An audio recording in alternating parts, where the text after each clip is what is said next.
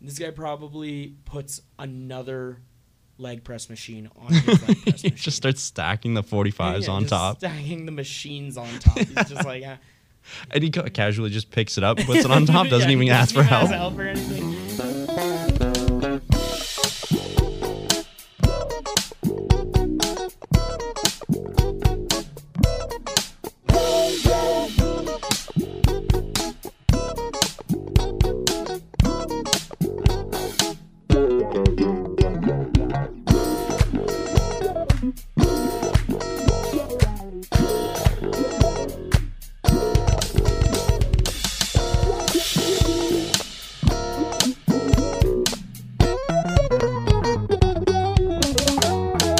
Basically, I think the draft is nonsense. Well, Like, first, I should, well, first, actually, sorry, I should, I should say hello and introduce. Uh, do you want just Andrew? You want Yeah, by that works. Sure. Um, we'll say chatting with friends, even though Alif is not here. Uh, I'm filling in. Andrew, in. Yeah, Andrew is here, and uh, kind of a state of the league for the NHL, I guess. Yeah. We'll just be chatting about the NHL. NHL season just started. Um, only a handful of games in, if that, not even.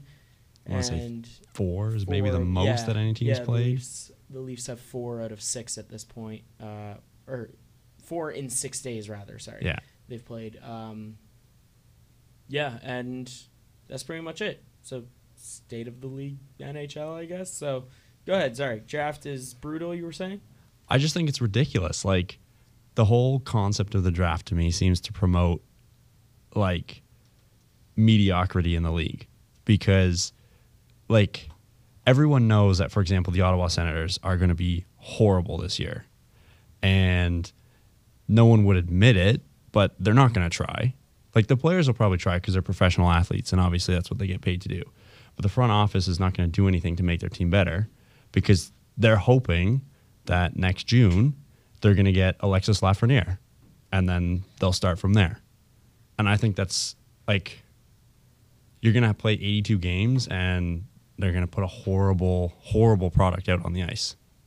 So why reward teams being bad? If anything, it should be like a negative. Yeah, it's um like I understand the aspect like any pro sport like oh the worst teams try to make it more fair, make it more even in the league. But then there's the this thing that especially I feel like in recent times it's been more noticeable I guess to an extent the like tanking aspect Trust the process. yeah, where it's like, man, like you're not you're not trying to win. Like it's sure you're gonna go out there and play hockey and you'll win some hockey games or football, basketball, whatever, uh, baseball. But like you're not trying, and like you said, you're not bettering the team. It's literally come the trade deadline is a perfect example because they talk about who are buyers and who are sellers.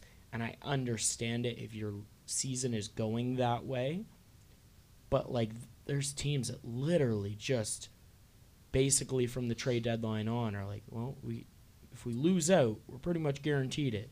Now, the draft lottery they've definitely helped. Yeah, but, but it's at the still same time, it's not overly great.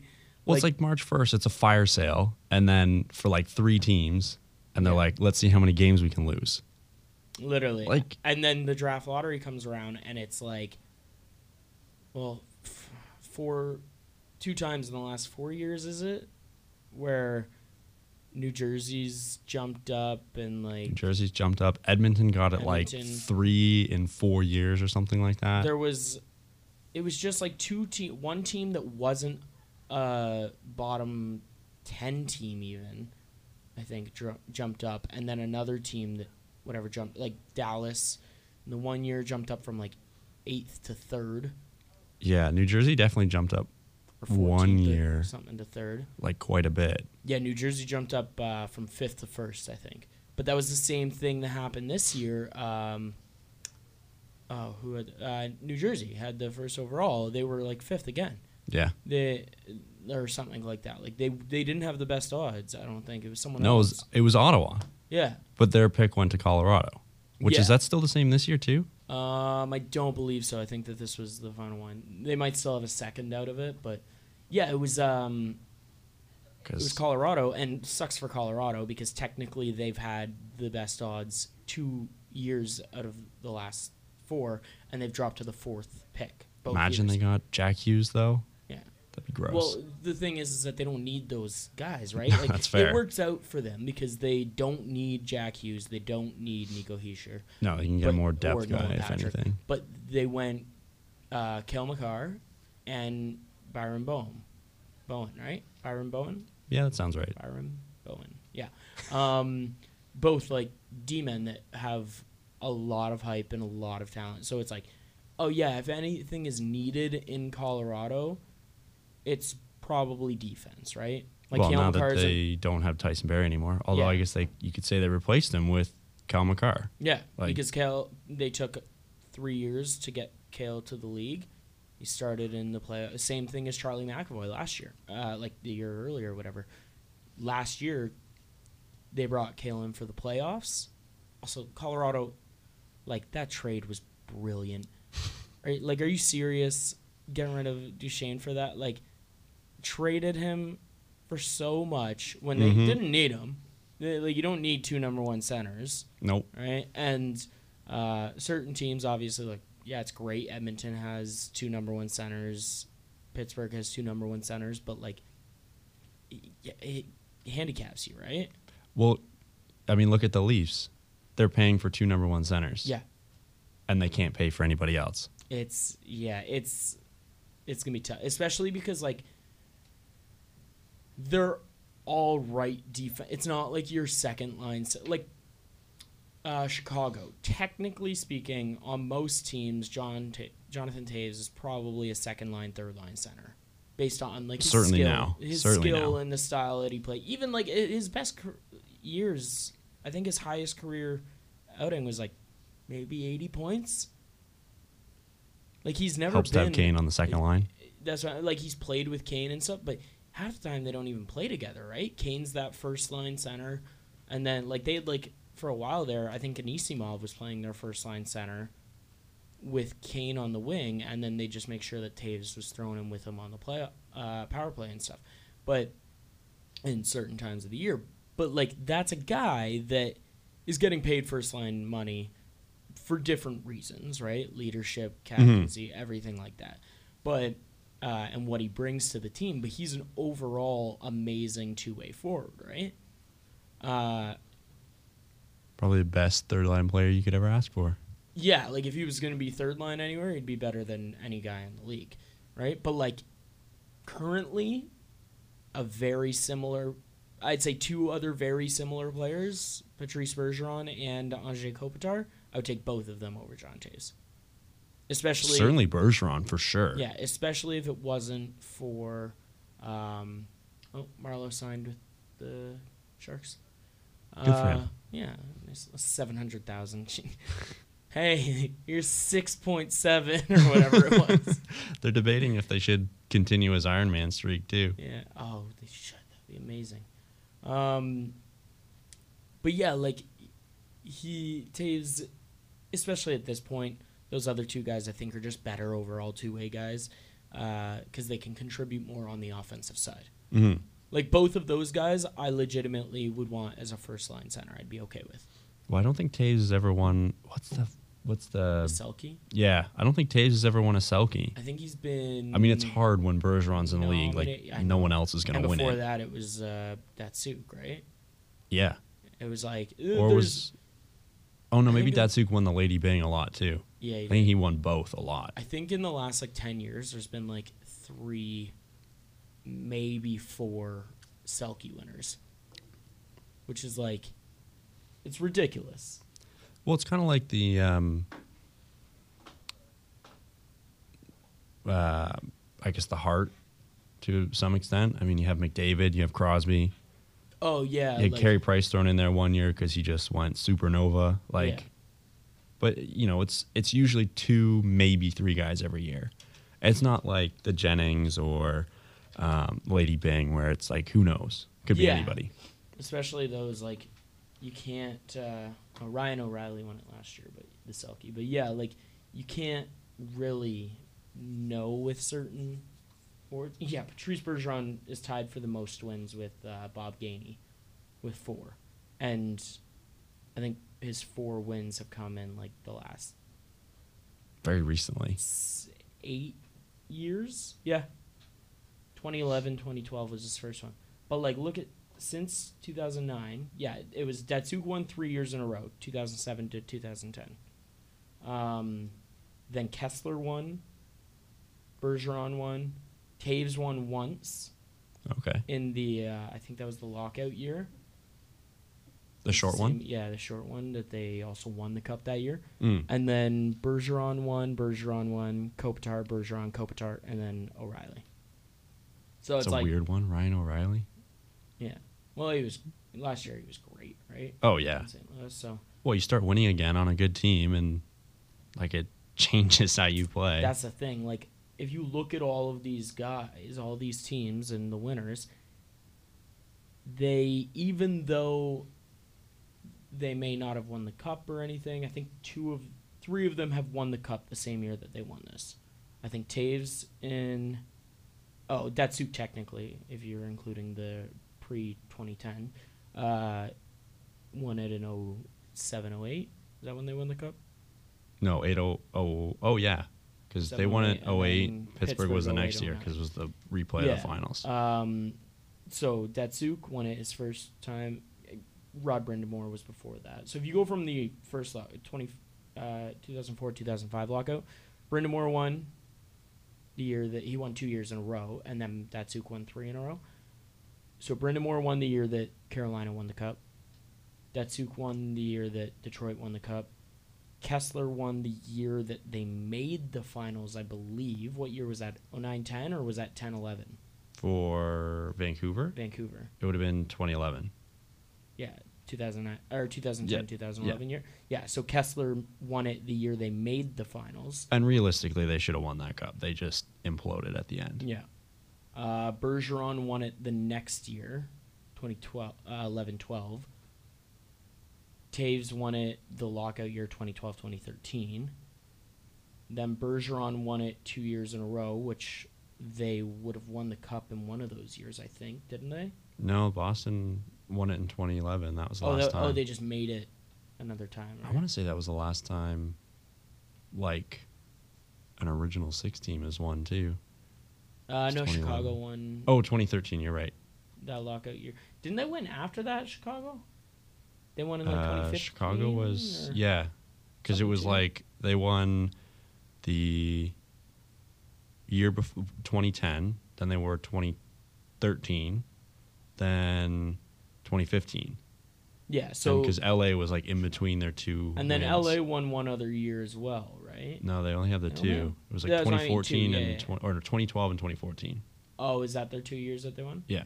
Okay, so yeah, so then Andre won. So realistically, what I'm saying is, if you're if a player on your team wins the Selkie, there's a good chance you might win the cup that year. Or it's the aspect of there might be better two way players in the league at that time. But if you're not a successful team in the league, if you're not making the finals, winning the cup, or at least being a contender for the cup, if- Mhm. look at these teams, right? Vancouver back in 2010, 2011 made the finals, whatnot. Then Boston, Chicago, Boston, LA. And then I don't know what LA fin. I think, did LA make the playoffs not last year, but the year prior? I don't think so. They won the cup in 2014, That might and have then been I the think they only- went downhill real fast. Yeah, that might have been the only player that hasn't. Well, they won uh, 2017, 2018. They won 45 games. Oh yeah, they fin- uh, fourth in the Pacific, lost in the first round, four nothing to Vegas. Yeah, so they made the fun, like the cup or the playoffs at least, right? So that was uh, Kopitar. So basically, like you have to be a playoff team, Yeah, which like I agree. it's the with same in a thing with the lot heart of- though. I, I I think it's a little bit different than the heart because the heart is like the most valuable player. Right, but how can you be the most valuable player? Like, sure, Connor McDavid's probably going to win the scoring title again, Which But- yeah, I if think they. Edmonton doesn't make the playoffs, he could be obviously their most valuable player because if he wasn't there, they'd be garbage. Yeah, no, I'm agreeing with you in that sense. Like that, I think the heart should be that way. If you don't make the playoffs, you shouldn't win the heart. Like I don't even think you Yeah. should be. If you don't win, make the playoffs, I don't care if McDavid puts up 200 points. If they don't make the playoffs, he should not even be nominated for the heart. Yeah. But eh, hands down, definitely going to win the. Uh, they changed it, not the Lester B. Pearson anymore, right? It's the. Is it still the Lester B. Pearson? The scoring one, I think so. There's Ted Lindsay, there's the Hart Memorial. Those are both the MVPs. Maybe it's the Ted Lindsay then I'm thinking. Uh, yeah, they changed the Lester B. Pearson to the Ted Lindsay, which is the most outstanding player. which is voted by the NHLPA. Which so like the most outstanding player, yes, but everyone confuses most outstanding with most valuable. And Yeah. I'm like, oh, there's a big difference because a guy can put up 200 points, say, It was something absurd, right?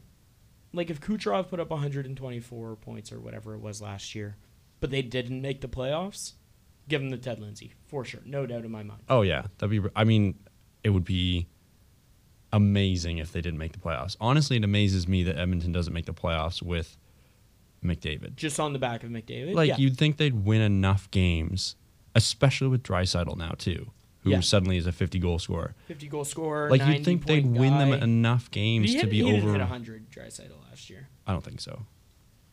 I want to say he was like 50 and Like maybe 30. 35 or Yeah. 40. It would have been close, but uh, It's I don't think. um. Yeah, I don't, I don't get it, but it's uh, I don't know. It's bad. Again, this goes into the aspect. Who do you think the best player in the world is right now? best player in the world. Yeah. I would say overall probably. game, to, like overall game. I would say it's pretty close between McDavid and maybe Kucherov and maybe Crosby, but he's older now, so Crosby still put up like hundred points last year. yeah, I know, but he's just not.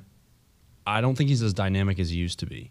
Like watching, so I was watching Fair. a bit of the Oilers game last night, and I mean to be fair, McDavid didn't play that well, but still, it's like anytime he touches the puck, you're like, what's gonna happen? Like he just explodes up the ice. He, you know, dekes a bunch of players.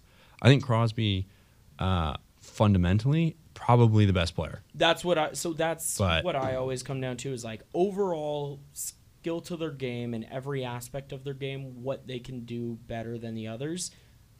And this is I feel like Crosby's always been this way. He's never really been the best at anything other than potentially balance and edge work.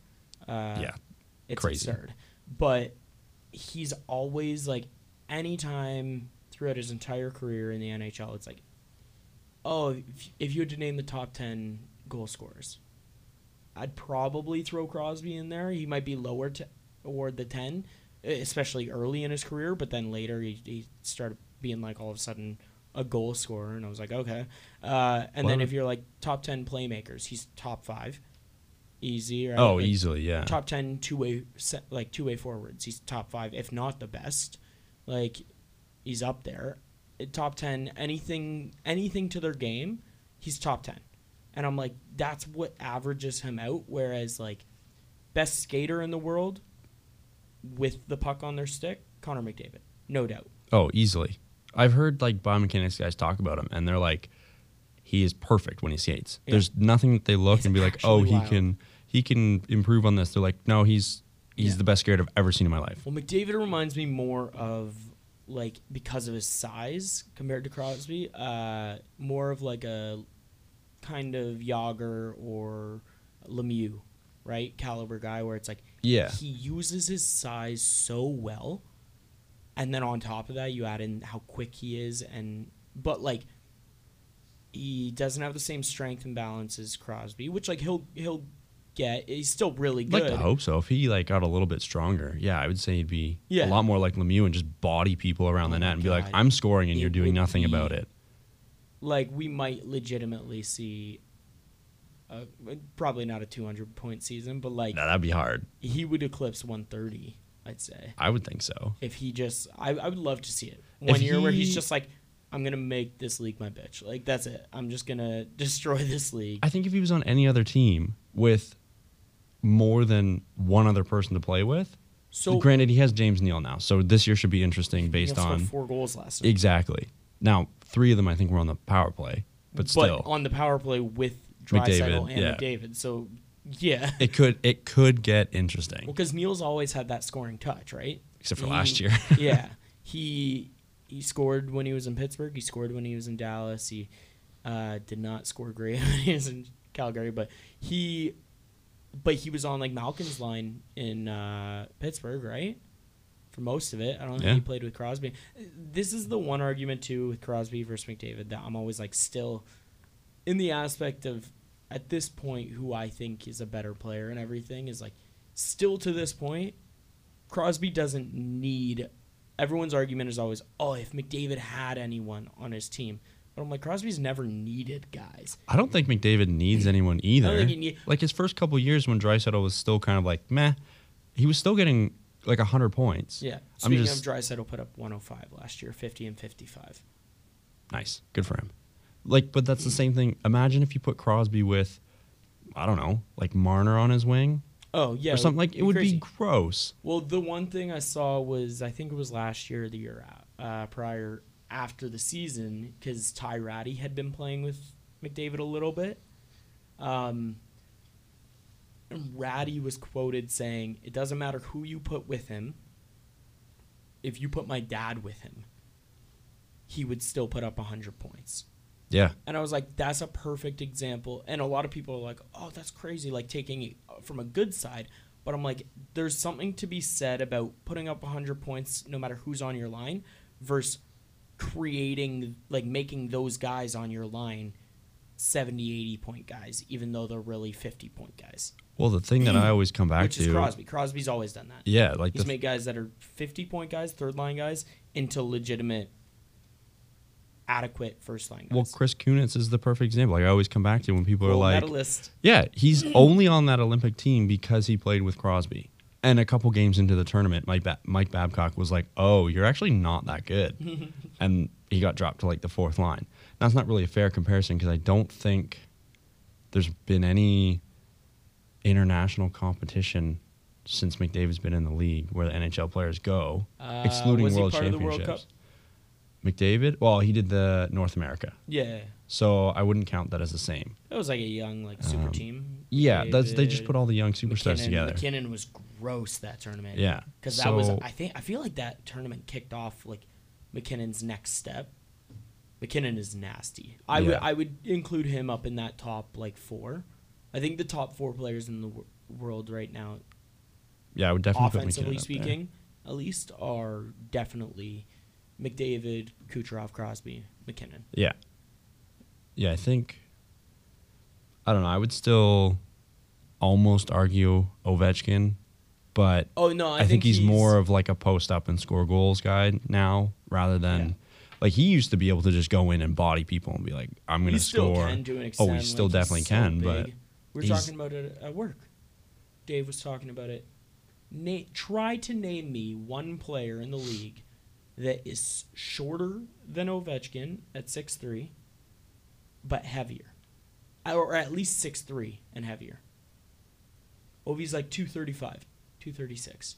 I don't think anybody. There's one guy that we found. We did a lot of research on it. I feel like that player must be like a goon though, like just stone It's- hands. It's a D that used to play for the Leafs that's just a physical dude. And now he's in Dallas. I believe he's in Dallas now. I honestly have no idea. Roman Polak was the only guy that we saw. He's only six three. Six two. No way. As far as uh, it Dude, he was looks like a listed. monster Yeah. out there. As far as he was listed, 6'2", 240 or something like I must that. mean he's less than six two because they're usually pretty generous with height. Yeah. Like they'll be like, "Oh, this guy's like six seven. No, he's not. Like, Did you see all the NBA stuff that's been coming out the last like week or two? no. because the NBA this year has been like, we want specific measurements of height for your players. And I don't know how much of them are accurate and for sure yet and confirmed, uh, but a bunch of them have been like dropped down a bunch. The, or there was one guy's that was went up, and it was Kevin Durant's because he's always been listed shorter than he actually. Yeah, I is. was gonna say he's like I I read a thing and he was like, "Oh yeah, I always tell people I'm seven feet, but on my NBA thing I'm listed at like six nine. Yeah. I was like, "Okay, well you're probably somewhere in between. You don't look seven feet. Yeah. Like you're not a but monster." there's guys that are in the league that are listed at seven feet that And they're if you see definitely them not. beside him, they're they're the same height. yeah, And you're like, all right, either he's seven foot or one of y'all is li- or he, you're lying. And then all these things have come out where most guys have dropped down. Like if they said seven foot, it's six eleven, or six eleven, it's six Uh, his was six nine to six ten. There were a few that was like there was one. This is the one that like I'm not sure because the guy Marvin Bagley in uh, Sacramento was listed at six eleven and dropped down to six eight but then he was like i haven't even been measured yet like he like was quoted saying that because he saw it circulating so i'm like i don't know how accurate that is uh draymond green was listed as six seven went down to six five I was gonna say there's no way he's six seven. yeah like He's not that tall. no but he's like a ve- he's already an undersized power forward and if he's only six five it's like it completely changes the mental But he's so state of strong, the- though. i know changes the mental state of the game if you're seeing a power forward at six five because six five is like that's a tall point guard or Six five is like an inch average- taller than me. yeah So like that's not that tall. No. Like I would say that's almost but if you add average. if you add almost 100 pounds Yeah.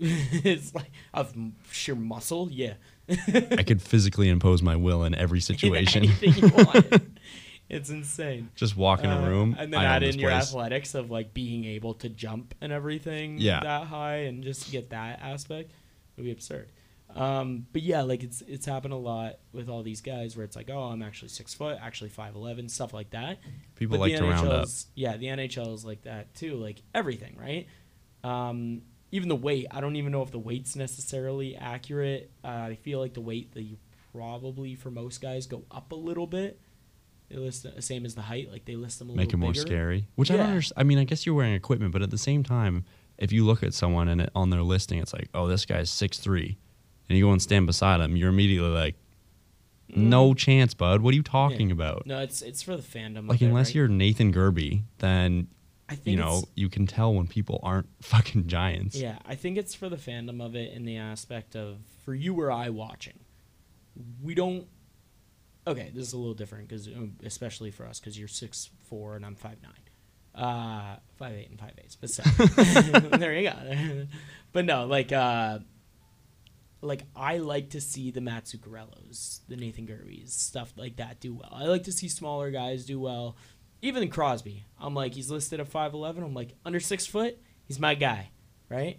Whereas like I would say even five eleven's generous for him. yeah, he's probably really like five ten, but um, which is even scary if you really think about it. Like he's like 5'10", 5'11", and he's that physically strong. He's just a brick house. I- Like he's I- got to be 200 pounds of oh just yeah, no, he is like muscle he's listed and at over two whatever. or at about two, but I'm like, yeah, his he's just. I always joke and say his legs are terrifying, uh, and just he's got running back legs essentially. yeah. it was- You ever see the in the Olympics the indoor cycling guys? Yeah, Their quads are like massive. I don't know two of my legs, and that's like Crosby's almost there. I was joking and say like I'm pretty sure he could legitimately squat a metric ton, which like I is a joke, but also if someone was like, no, yeah, he actually does. I'm like, yeah, that makes sense. Like if he would have walked up and squatted a car, I wouldn't be shocked. It's not unrealistic. Like if you walk in the gym and he's got like four, five, six plates on either side, and he's just Yeah. squatting, you're like, yeah, that seems reasonable. Yeah, No big like, deal. This guy probably puts another leg press machine on his leg press he machine. just starts stacking the Yeah, 45s yeah, on just top, stacking the machines on top. He's just like. ah. and he ca- casually just picks it up, puts it on top, doesn't even ask for help. or anything. No tools. He just picks it up and drops it on. Um, but yeah, like it's crazy some of these guys how strong they are. But that's the thing. As a fan, we want to see these pro athletes as otherworldly species, essentially. Like we don't want to see guys that are like. Sure, it's fun seeing Phil Kessel where you're like, ah, this guy, this guy goes fishing in the off season, and that's all he does, right? Like he just eats hot dogs, drinks beer, and fishes. Keeps the dream alive And for you're like, Joe yeah, Blow. yeah, exactly. I'm like, when you see a Phil Kessel, you're like, it's attainable. Like I could play in the Uh, I- league. I, could, score play in 30 the- goals for sure. Yeah, I could be a 40 goal scorer. I could be, I could be, but like that dude's wild because with how he looks, he skates how he shouldn't with how he looks, if that makes sense, right? Dude was on a silver medal Olympic winning team, and I don't think he works out ever. I don't know if he's ever worked out in his life. Like he just I'm not goes to the 100% rink, sure. skates, and snipes. Yeah. Like, imagine if he had any physical discipline, he'd probably be unbelievable. Yeah. I know it's because he's even with all of that extra weight and everything, he skates. He's I would say he's one of the quickest Like, two straight top line. speed, Yeah. yeah. straight line skaters in underrated for sure because it's Phil. Everyone's like, "I'll Phil the thrill," right? Oh, when he was younger, like even back on the Leafs, and then maybe the first couple years in Pittsburgh, I would say he was up there with Dylan Larkin in terms of just like straightaway speed. I was watching that Arizona game last week, and I just saw uh, it was like close game. I think they were down by one, and they started putting pressure on, right? And I saw like breaking out through the neutral zone. He got it at his blue line, and just his ability to get through the neutral zone so quick. I'm just like, this guy is 200 pounds of hot dogs and sausage, and he. Like it makes me feel like when we go out to Shinny and uh, there's just so much open space, Yeah. and then we're playing against older guys and I could just take off and go coast to coast and stuff and I'm like I shouldn't be with how I am shaped I shouldn't be able This to do shouldn't be this happening. yeah. but then I'm like this must be how Phil feels he's just like God I don't know, I don't know how much longer this is gonna last Like imagine his, especially now that he's got two cups. Like I'm sure he's just out there for fun. oh yeah And he's like, let's not joke around. I know what kind of physical shape I am, and I'm blowing by you guys. Like, Yeah. what are you doing with your life? Like, figure it out. I feel like he's gonna have to pick up golfing a lot more in Arizona as opposed to I don't know how great fishing is in Arizona but No lakes. yeah but, See, uh, that dude is gonna mail it in. Yeah, he's he's good. I I love that guy though. Like, got way too much heat in Toronto, but anyone does. Well, yeah, he's literally not- anyone gets way too much heat in Toronto. He's really good, but he's not a team carrying superstar. He's No. never gonna put a team on his back. He's not, you know, your top five players in the league. You know what's wild though? Those couple years when Joffrey Lupul was going off and he was there, he and Joffrey Lupul were top ten scorers in the league. On like when you averaged it out, well, yeah, they for, both like, had over. three seasons in a row. They had like or over something like that. seventy-five points a season each, Yeah. didn't they? At, at least that. Phil scored like 40 twice, I think, or something crazy. Like he was a top he was a top 7 scorer overall points and a top 5 goal scorer in the league in like a 3-year span or 5-year span or something like crazy on a horrible, On a horrible, horrible team. Like there was nothing good about that team. But Well- again, I mean that comes back to like I don't having rewarding people with with being bad. Like I think if you I don't know, if you look at let's say the the English soccer league for example, when a team comes last, they drop down a league and now they're playing in a lower division. If you made that the case, you might potentially get some of these guys who are really good, uh, but not trying their hardest to, you know, there's going to be people pushing them to do better. Because imagine if, for example, you had like the NHL and then the AHL below it, and the last place team dropped down to the AHL, and the top team in the AHL came up, and then Yeah. you do that all the way down the system. Imagine if the Leafs are in like second or third last. The owners are going to be like, Oh, "You guys yeah. better figure this out because we're not playing in the AHL." Yeah, like, you're not trading away even if Phil like even if a guy like Tyson Berry's a free agent this year and you're doing terrible.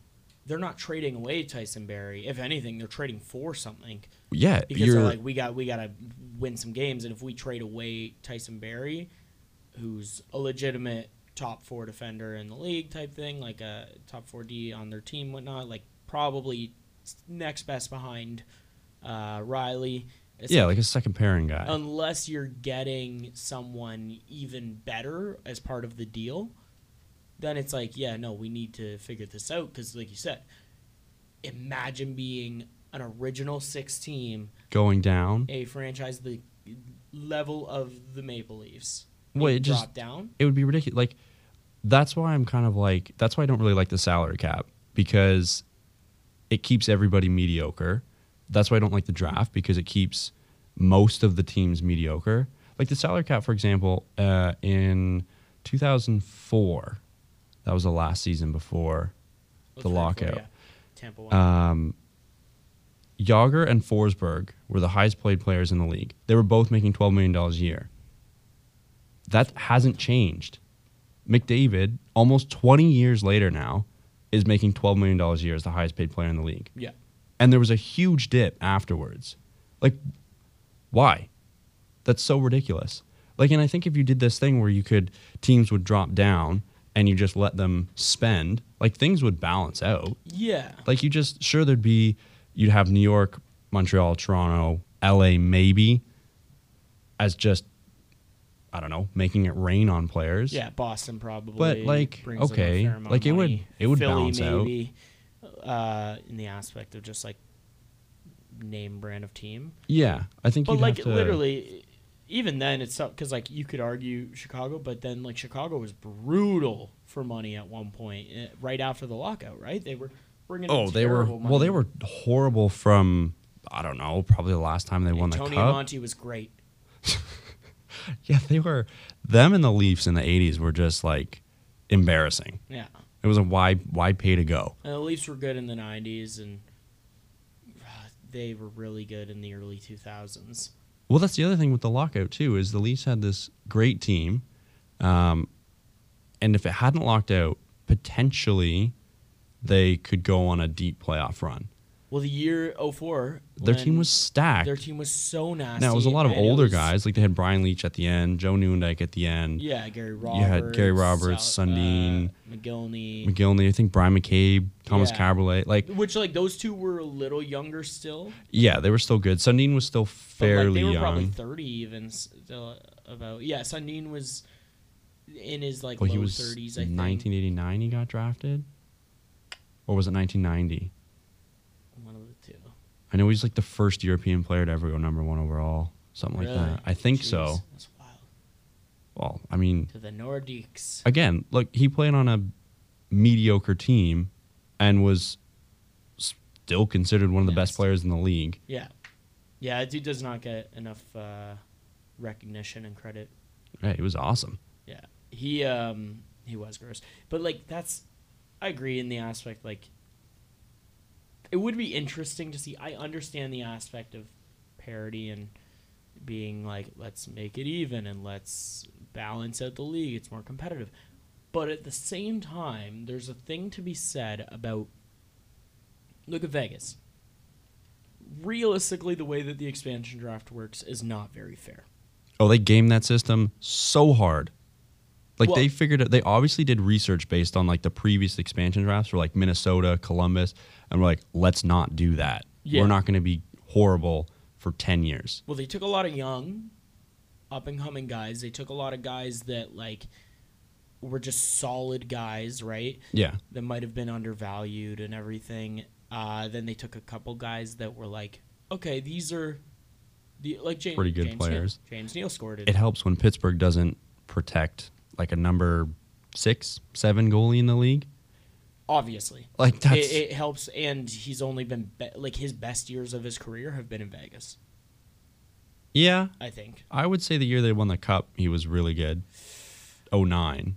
he, Um, he was always underperforming for what I thought he could do. I thought he always got overhyped. I thought the best he ever played in Pittsburgh was the year that uh, that span when Crosby was hurt and Malkin also went down for a little bit. Yeah, At the same time, I was like, okay, like let's see how good you really are, Flurry. And then he uh, lights out. well, he always And played then- on really good teams. Like I think even in junior, his team was pretty good. Yeah. He is part of that 03 draft, and then they had the lockout, so all of his world junior teams were like, I don't think they'll ever be a better world junior Yeah. team than like 05. Yeah. and 04 and even 03 to like like they were just that three years were crazy just Yeah, it's- dumb It's, I think the last years of uh, for Canada they had legitimate goaltending because even when Carter Hart was there in World Juniors, he wasn't quite performing the same. Like pretty much every single World Juniors now I fully expect it to be a two goalie system, and not because both goalies are incredible. But Yeah. More so like a.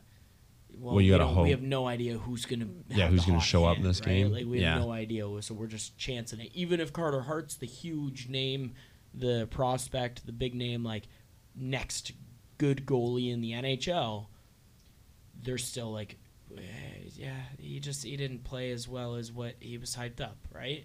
Well, what was the year that Justin Pogge played? Because I would say he was probably the last like He did play pretty well. Superstar That was like 06, I goalie. think, or something. He did play pretty well. I that think was, that was like 06, 07 or something like that. yeah, and then he just didn't develop. But like even like when they've won, like Dustin Tokarski split time with was it Martin Jones? Or I think Martin Jones is Martin younger. Jones is younger, yeah, it was later. Justin who the hell did Dustin Tokarski split time with? Whoever it was, they split time and it was like guys that just were okay. yeah, Like is Dustin Tokarski even in the league? Are half of Canada's goalies even in the league? I don't think so. Maybe playing the A? The problem with like, I would say, um, Fukali played pretty well. I don't think. And where's he? They In didn't the E win that year. ECHL? like, Yeah, he is in E the ECHL actually, but like, I mean, that's that's a hard position though it is. because there's And it takes 64 a- jobs. and I know it takes a lot of development. For instance, even the best in the world, Carey Price, took a few years, right? Played another, played a year in the A, right? Mm-hmm. Won the Calder, came up, took a few years of battling with Halak, and then finally broke out. Even when they traded Halak, I don't think it was quite right away that he had that. No, and I mean there was Yeah. times when people were like, "Oh, they should have kept Halak," Yeah. and that would have been. And then he had his heart year, and it was like, ah, t- ah. well, it was, like, it was like a year or two after that when they started like consistently making the playoffs in good positions, rather than squeaking in at eighth and winning what One, two rounds yeah. in seven games because Halak just like willed them through basically. Oh my god, he was they he was so wildly good in the playoffs those years when they were like split between the two, which I fully understand why. He still is so good. He's yeah, he's I would say he's still Andrew- underrated. Andrew and I were talking about it last night because he's a the other Andrew for listeners. Uh, he's a, Bro- a Boston fan, and I was like, I'm pretty sure Alak's the best backup in the league. yeah, Yeah, he's the most. He went like he played 40 games last year, which I didn't realize. I think a lot of them. I think. Uh, was Rask was Rask hurt, for a hurt for a bit little bit. last year? but he went 22 11 and something like I mean, it definitely helps being on a good team, but yeah, he is. obviously but his his numbers- Awesome. his save percentage was like 942 Yeah, he's or really good. something wild like And then you have maybe teams like 924. Edmonton who have like 942 is really high nobody. but like yeah exactly Like you'd think, you'd Mike think, Smith though I do like Mike Smith yeah, he hopefully works out for It's him. I guess. you can never know when a guy's gonna hit their peak and hit that like downslope Yeah, right? you would think. and Mike that- Smith's like 36 years old well, I mean, age is nothing for goalies. Look at Tim Thomas. He showed up at what, 28, almost 30, maybe. I think he was older than I think that. Tim Thomas was like 36 the year they won the cup Yeah, he was wildly old yeah, and he just like played in Europe for a couple of years, and Boston was like, well, let's see what happens. Because I You guess could- Rask wasn't developing as quickly as they thought. Like, Remember Fast the one year? Victor Fast a Yeah. couple years ago, I think in Edmonton, right? Played pretty well. And I was like, who the hell is this guy? Who's this young guy? Look at him and it's like 30 years old. I was like, what the hell? Koskinen last year plays pretty well. yeah, he's Who the hell old is too, this guy? isn't he? He's like 30 years old. I'm like, who are these 30 year old rookies that Edmonton's Yeah. bringing in? Like, are these the only guys they can afford because they threw 12 million at, at McDavid? yeah, that's an eight at yo Drysaddle at eight is a vicious steal now. Like with now the signings that have been coming, Yeah, I think so. I think people it was were like so like ah it shouldn't have been eight whatever. At eight now, after a real good. hundred and five point season and fifty goals, well, like there's gonna be. yeah, I hope the cap goes up a lot. The broadcast deal in Canada, at least, I'm sure, is coming up, and I would imagine that TSN is gonna go hard for more share than they got this year because they got screwed TSN with the barely last one. gets- TSN barely has any games, right? Like, yeah. it's Like they're yeah. gonna want so many more games, and I don't know. I think or Sportsnet's just going to pay so much money. Yeah. Like it's going to get silly, which again will hopefully increase the cap. Well, but Does anyone own, like, who owns more so? Does what I'm trying to say? Does an American company own Sportsnet or TSN? no, they're both Bell, TSN's Bell Media and Sportsnet's Rogers. The Rogers family is Canadian. I'm just trying to think of like, if it's someone with like, like crazy money, would own them. I don't think they'd so. be like, I mean, TSN's affiliated with E Throw it at Oh, it. ESPN, as far as I'm Okay. aware. Like TSN will carry a lot of E ESPN stuff. because all of those, yeah, all of those will have, yeah, like, America just will have more money for those things. Yeah. they care more about it. I think.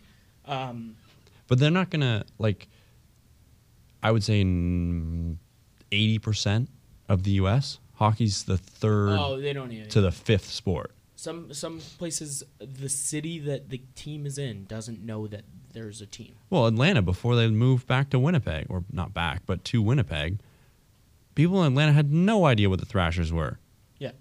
they cared about basketball baseball Yeah. and obviously football Yeah. the falcons were obviously the most Oh, popular especially team like you, Mike Vick at the time and Yeah. everything. Yeah. and like yeah, the Braves Chipper, my guy. Oh, Chipper Jones.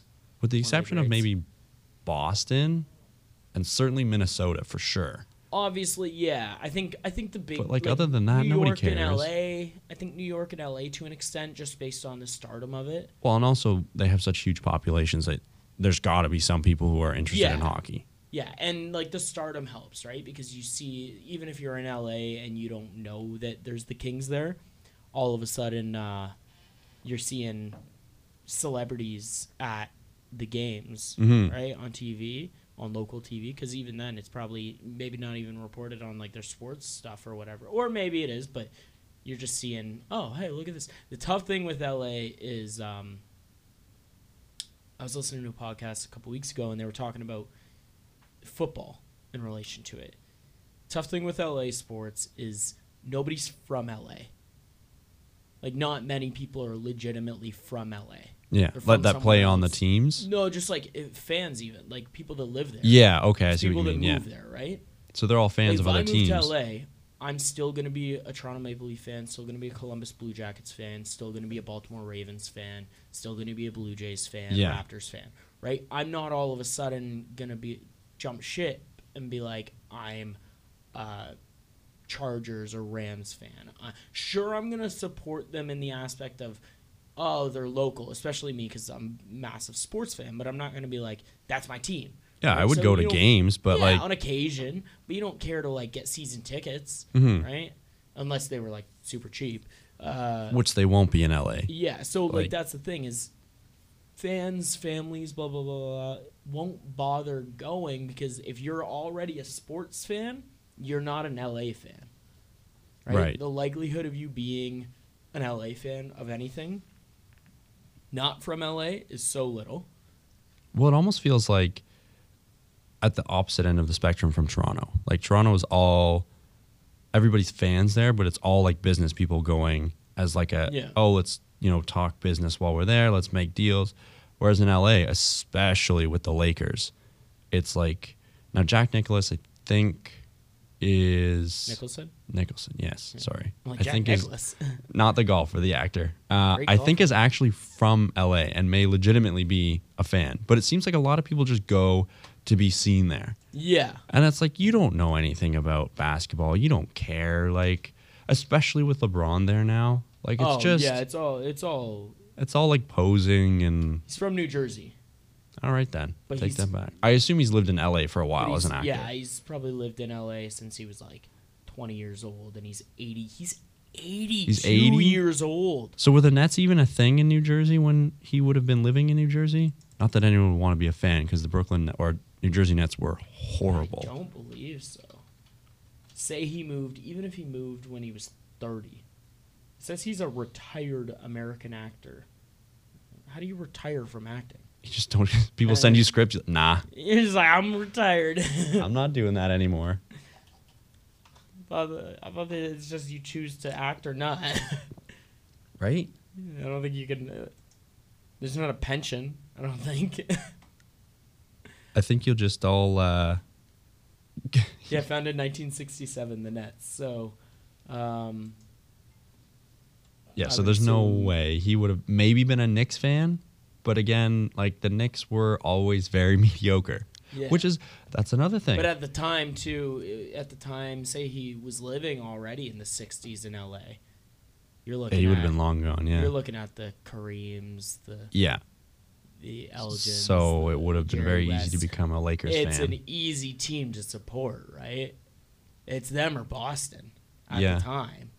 Those Well, are your it's- two options. Honestly, it's been almost them or Boston for most of the history of the NBA, with And the the exception of NBA the has been a '90s when weird- Michael Jordan was like, "I'm winning everything, and there's nothing you can do Yeah. about it." The NBA is a weird because there is demographic fandom, but it's also very superstar fandom.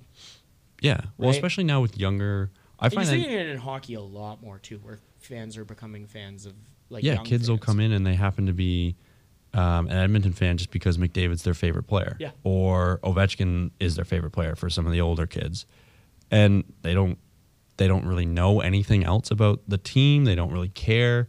No. They're an Ovechkin fan, and if, it, if Ovechkin somehow gets traded, which at this point is not going to happen, they'll be whatever other team fan, um, which I think is fine, and social media definitely makes it worse. But I really think that it's more beneficial if people are like stick with a team through thick and thin. Yeah, And you understand that teams go through up and downs and you just you support your team regardless. yeah, And I think Toronto did that or fans in, in Toronto are the best at that. Even though the real Hate fans 'em can't and go to the rip on 'em, game yeah. and I hate everything about their arena and the atmosphere, but being obviously from like the area, all my friends are Toronto fans Yeah. and seeing how much they love their team.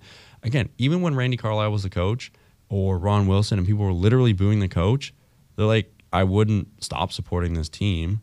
it's such a weird thing. Like they just love it. And that's the thing I like about um, you know, European soccer is people are crazy about their team. Even if their team drops down to lower divisions, they're like, I'm still gonna go. Like we'll make it back Still one have day, to support- hopefully. Yeah, And it's like now it's kind of like ah, it's all superstar driven. It's all about making money. yeah, And that's another reason I don't like about the franchise system and having closed leagues is it's just about money. It's not about sport or being really good at yeah. the game. It's just like, oh, let's see how much money we can make. Now, if they removed the cap, the thing to be said about it is like there are teams that don't make a lot of money at all already, right? So the Which is league fine. They evens it out. can- But that said, and it's always been that way. Like Florida made the finals, however long ago that was, right? Like was that 1994. yeah? And they Yeah, but they never- got destroyed. yeah, but they made the finals, Sure, right? but it helps to have a, a hot goalie. John Van Hot goalie. Briesbook was like, Yeah. let's go, boys. But the thing is, is like they weren't making a lot of money then. They're not making a lot of money They're now. still not making a lot of money. S- Exactly. A lot, They've never made a most lot of of the money. league operates at a loss because they, with the cap, they put in a salary floor. I wouldn't be so mad about the cap if they got rid of the salary floor and got rid of revenue sharing. yeah. It's ridiculous that three teams keep half the league afloat. Well, the tough thing is they are forced to pay guys that maybe don't deserve it, or they don't even really want on their team, but they'll pay them the four million. Or like, look at Arizona. Uh, Bunch of league we'll, We'll minimums trade. and- We'll trade for Pavel Datsuk. We'll trade for Chris Pronger Yeah, they just, just to have their Own their these guys' contract contracts, like like on our cap. Pronger hasn't played in what six, Four seven hundred years. years, I don't Eh, think he's- forever. He hasn't retired yet because he's was- still getting paid and he's still on long-term IR. He was, he was on the on the original six teams. That was how long Yeah. he's been playing. And he's in the Hall of Fame now and he hasn't retired. yeah. Is that It's- even allowed? Like It's wild. Like so but there's a thing to be said, like look at Vegas, right? There are a bunch of random guys that outside of being Flurry, their next superstar player was James Neal, who I guess before the the like the season, yeah, Yeah. that you would say, "Oh, who that's is a good player." second third line player realistically has a good scoring touch, but he's maybe a 70 point guy at his best. Mm-hmm.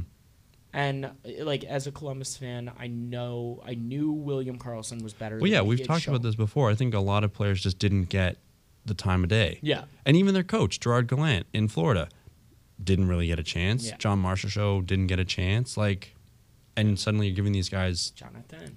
17 minutes a game. Exactly. And that's so that's the thing I'm saying is if there was no cap floor at least you're more likely teams are more likely to especially teams like the Floridas and whatnot that are like we don't really have money to pay for guys Mm-hmm. uh, whereas like the league technically funds their cap right like that's the crazy thing is toronto single-handedly probably funds two or three other teams Yeah. caps Toronto, Montreal, and the Rangers, with all that extra money they're making, have they're to funding spread it out. they're funding florida who signed Bobrovsky to a 10 million dollar Yeah, deal Florida, they're signing Arizona, they're, they're- like nashville even probably. Like probably because other than maybe the last few years that Nashville's gotten hot, but up until that year, like literally they funded a Stanley Cup playoff run, like finals run, multiple times. Yep. Tampa Bay, Tampa Bay is hands down the most talented overall team in the league. Literally every single year, still barely brings in any money, if that, yeah, because it's in Tampa Bay nobody cares. literally nobody in Florida cares about anything. People other would than rather go see the maybe Buccaneers football. and the Dolphins, and Yeah. both of those teams are garbage. well, Bucks are all Yeah, they're okay. They're if Jamin Jamin James Winston decides to show up, they're a good yeah, team. It's- and I like Bruce Arians, but still, like I know what you're It's saying. just yeah, like- it's just in comparison, they're much lower. Like when you look at, and the other thing too is like the revenue is so drastically different. Like you couldn't get into a Leaf game for less than probably 150 bucks. Oh, Whereas you go to crazy. Florida, you can get like front row for 30 bucks plus you get a free beer, hot dog, and a T-shirt. yeah, Arizona a little, And bit that's when back- Toronto's in town. yeah, Arizona a little bit back was doing five dollar tickets. I was like, shit, I might fly to Arizona. Just I give them away. legitimately might fly to yeah. Just why are you not just outside handing out Like, tickets? here you go. Please come. Like, Like, please, please come, please, please, please come, because then you just hope that when they show up, they're buying stuff there. oh, they're definitely, yeah. You're they're hoping teams are definitely making a lot of money on concession. Yes, It's like any bar. They Yep. want to get they have food to get you in the door, and then you buy a bunch of beer, and Yep. that's where they're making their money. well, I went to the Bon Iver concert on the weekend with Dave. We got a couple drinks each, but like two drinks each is twenty five bucks about. yeah, I'm like, for two drinks. But people do it. People continue to do it, and like I, I don't want to do it, but at the same time, I'm like, well, I'm gonna do it. you can't help yourself. Yeah, have a drink, right? Like, hang, relax, uh, Well, or have uh, something to eat or something like that. And yeah. it's just you bring in so much money on that stuff, Especially But- when you're there for a couple hours. Like Julie and I went to uh, my wife went to a Jays My game life. uh, maybe a month ago now, and it was like, oh, we'll just go and hang out. Like we got close seats because it was like, well, we'll go to one this year and may as well spend a bit. Yeah, that's why. I But did then it. you're like, spent a hundred bucks on tickets. and Well, I got want a literally beer. front row. Probably gonna get a snack. Get some cotton candy. Like the tickets weren't super expensive. I want to say for two, it was like 160 bucks. Yeah. and we were like the Okay, yeah, third that's still row. pretty good. We- 80, yeah, we were like third row, third baseline. It was great. That's, oh yeah, right around where I was sitting. I was, I, I paid for mine like a hundred at the time, but Yeah. I think they were. Who were they playing when you went? Um, Astros. It was the game Verlander got a no hitter. Oh, that's it was that pretty- game. that's It was pretty good sick. game. I was like, Dang, yeah. It was See, real we, We saw boring. them play the Yankees, I believe. yeah, like you feel like it's kind of boring. And then I Except looked Judge at the wasn't there. stats and I was like, oh, this might happen. I think he walked one person in like the fourth or fifth inning. Yeah. And I was like, oh, this is going to happen. And now I'm like dialed in.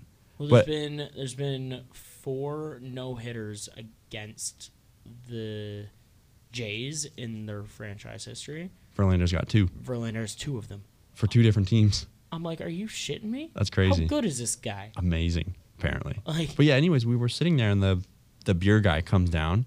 I'm like, oh, give me two uh, Bud Lights or whatever. He's like, oh, that'll be like twenty two dollars. I was like, are you high? What do you mean? And I was like, that's literally all. I brought twenty five dollars in cash for people coming down. The rest I'd go up to concessions. All of cash Yeah. gone. And I was like, okay, sweet. What's wild is you could literally go, if you had twenty five dollars, you could pretty much almost buy a two four with that. Yeah, you could find some discount, like some PC Yeah. Cerveza beer, But you could definitely buy a twelve pack. easily, Yeah, easily. You could buy a premium twelve pack with that yeah. You almost. could buy tall boys. Yeah, like damn near. and I got two like. I guess Tall they were like boy. kind of like the king cans. I think they were seven ten. That would Yeah, Oh, just be they would Tall have been Boy, the wouldn't seven it? ten. No, tall boys Tall are Boys are four or four something, seventy yeah, three. yeah. So they were like the big ones. At least that's all right. But, But still, it was like oh. it's- I was I was like, are you? This is a joke. yeah, it's a No, wait. Actually, you know what? I think they were tall boys. I don't think they were the king ones. Because I was gonna say, I think the King ones they have there are like twenty bucks. Yeah. I think they're At the legitimately, Bulldogs like, 20 games, bucks. At First Ontario Center, they have the king cans for like ten bucks. I get those every time because that's Oh, for worth sure. it. Because the tall boys are like six bucks. I'm like, that's well, dumb. Bulldogs games too will be so much. We should go to some Bulldogs games this year because it's just cheaper and easier and nicer. Still It's pretty good hockey. Good hockey, like. But But that's- you see- can get tickets too, like front row, Yeah. And, and it's like, those kids are playing for something. yeah, they're try- they're playing to, to play. Mhm. They're playing for the opportunity to play. Which again comes back to my point where if you get rid of the draft and make it like if you're the three worst teams in the league, guess what? You're in the AHL next year. Those guys are playing for something because they know that either like they're not going to be able to get paid as much, they're going to have to be traded, they're going to like they don't want those things. Yeah. Give people something to play for. Yeah, it's a um the draft is a tough system because it is it's fun. The draft is fun and it's great and sure like it's nice to see these guys and there's something like prestigious, I guess, or historic about being drafted for these guys. Yes, and but it stuff like feels that. almost like fetishized now. Yeah. Like when Toronto was bad and those like three or four years where they're like, are we going to get the first overall pick? And they didn't. And they Yeah. finally got it and got Matthews. It was like, you guys need to calm down. Yeah. But the other thing, like I was saying earlier, is like it's there as much as people may not know it or may not want to admit it or anything, pro sports are quite corrupt. For sure. There is a lot of things where it's like, eh, I don't know about that. Like the aspect of Edmonton winning the the uh, like draft lottery all Draft the lottery a time couple and times. stuff. Even though they were a terrible team, yes. Well, there was like- that one in the NBA where it was like obvious and it was recorded and you could see it was like I don't remember what year it was, but it was like, oh, that was sketchy as hell. Well, this year And- wasn't great either. No, and it's With like uh, the Knicks, Eh, but it's like, who do we want to have a market? Either in the aspect that they don't have a market that we think could, if we bring the right person in there, the right big young name uh, as a franchise person, or who do we think can like needs a market again, right? The Torontos, the like New Jersey, as weird as people may think, the aspect with New Jersey getting the first overall pick two out of three years, two out of four years, close out of to, three. yeah. two out of three years, uh, and jumping from fifth to first both times, or fourth to fi- first or whatever it was both times, is Basically the maximum amount you can jump up in Yeah. a lottery draft. yeah. Other than outside of the, uh, well, no, they changed it. You can um, you can jump up to first, second, or third from anywhere in the out of the playoffs now. Good. Hence why Dallas the one year jumped to third f- when they f- finished like two points out of the playoffs. But I, think was that'll like- help the whole tanking thing. Yeah. I mean, obviously you have a better percentage if you're last, but yeah, but even th- it's again it doesn't co- it's so New Jersey though was basically the ni- late 90s through early 2000s for a full decade. There was about 3 teams that were pretty much going to win the cup almost every year. New Jersey, Detroit, and Colorado. Yeah, but that's just because New Jersey just strangled everybody Yeah. with that trap. They were like, you're not gonna. Plus, you had Broder. Yeah. So you played a trap and you had Broder. Niedermeyer and Stevens. It's just like you're not gonna score. You can try, but it's not gonna happen. It's Stevens is the most like I don't know for sure, but in my mind, I think he's the most physically intimidating person. intimidating person to ever play defense at least. I would rather try and cross the blue line against Dustin Bufflin than Scott Stevens. Mm-hmm. Oh but yeah, people don't understand, and people will be like, "Oh, he was dirty." I'm like, for the time, he wasn't. That was hockey, right? Like, but honestly, sure, now a looking lot of at the it hits, now- like a lot of the hits, weren't that bad. There was a No. lot of blindsides, especially on Lindros, partly because The he skated with Lindros- his head down. the But Lindros- like, yeah, oh my, if you, if you think that Lindros did not skate with his head down, it is so bad, right? Like he he was so the hit that like Ended killed his him, career, basically. He literally won. The dude's like six four. He's like your size. he was big though, and I think I've heard stories like that's the problem. People say, "Oh, watching him play minor hockey, he was far and away the biggest player Yeah. in any league he ever played in." So yeah, you'll skate with your head down because you're not going to get hit. No one's going to try and hit That's you. what I mean. Plus, you're also physically imposing because he was a big dude the whole time. But So one, people just bounce he's, off he's him. Six four. He skates with his head down, and he skated like that hit. He was, his head was lower than what his chest would have been. Like he was skating so with his head down that basically he looked like a kid that's just learning to skate with a hockey stick. How they're like leaned over completely. That's how low his head was. Because it's not like Niedermeyer or Niedermeyer. Uh, s- Niedermeyer, Yeah, ended Niedermeyer killed him. careers, Yeah. Stevens came up to hit him. Like there was just a hit that had Yeah. he had his head up and been a little more upright, that'll hit him hit him in the sternum. Maybe Well, in the shoulder. it's the same thing. Like when you see cornerbacks, like a QB is like trying to run to extend a play, and a cornerback comes up and like dives to like hit him, and the QB slides like right at that exact second. Oh yeah. You're like, yes, the quarterback's probably going to slide. Do you need to take him out? Maybe not. But screw protecting quarterbacks. Like, just hit the guy. Yeah. And it, he started to slide, and it happened to be a headshot. It's wild. That sucks. Let's but protect quarterbacks, yet running backs average length of their career is like less than two years. yeah, but because the N- NFL is horrible organization, but Horrible. what is They're all terrible. Yeah, like what's more important, a quarterback that can throw and win you the game or a running back? Yeah. Minnesota had the best running back in the world and possibly of a generation for a while. Yeah. They didn't win anything. I don't even know if they won a playoff game.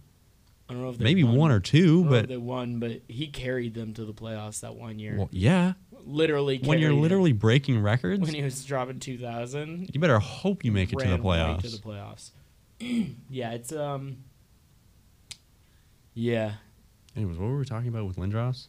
oh just the aspect of like he skates so low he skates with his head down he's dead but what we got talking about it is because like new jersey detroit and Right. colorado were Yeah. three of the powerhouses in that time you know how many fans are fans of those teams duffy duffy's a colorado fan because of that time Yeah. I went to Right? high school with a guy who was a New Jersey fan. I'm like, why?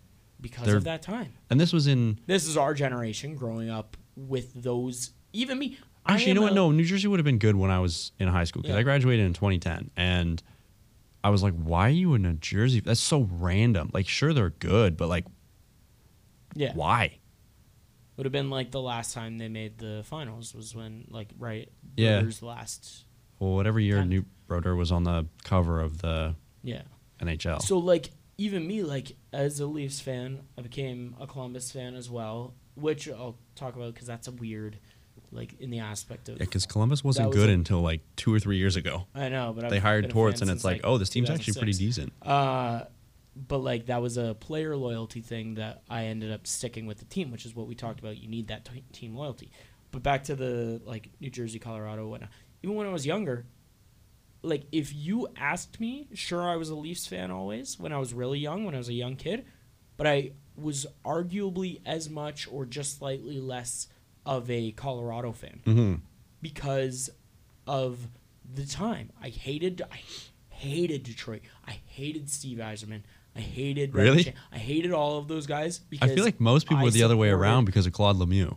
Yeah, because I supported fair. Everybody hates Colorado because of him. I supported Colorado and I hated all those guys uh, and hated them. Literally, like I didn't start even appreciating Steve Eiserman for what he was until like the late 2000s when I was like, oh yeah, He's good. this guy's like and what kills me is like hated him and then once it was like late 2000s and i got a little older and i realized oh yeah he's really good i was like him and joe sakic are twins like they're literally the Yeah. exact same player Yeah. i was like why did i hate him is that why i hated him because i like joe sakic i'm like they're the exact I same like guy Joe Sakic. I can't like you. yeah, yeah. I they're was the exact same. guy I was the same way. I've been a Montreal fan well forever because that's just what my family is. yeah And but I would say, in the time when Colorado was good, I liked them because they had Patrick Waugh yeah and yeah patrick Waugh, Patrick Waugh Rob was- blake adam foote like the best. I don't know, probably one of the better Montreal goalies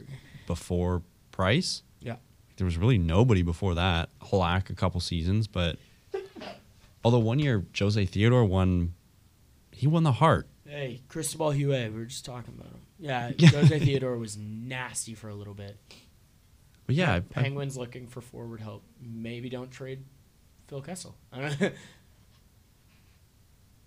oh Malkin's done again. Um, You're- yeah, I, I don't know. I think I see what you're saying about giving New Jersey, uh, um, what's it called, more attention because they have good players. yeah, But like if you look at say Colorado, I would say and Detroit for sure. Their fan base is still kind of stuck around after their dynasty years were over.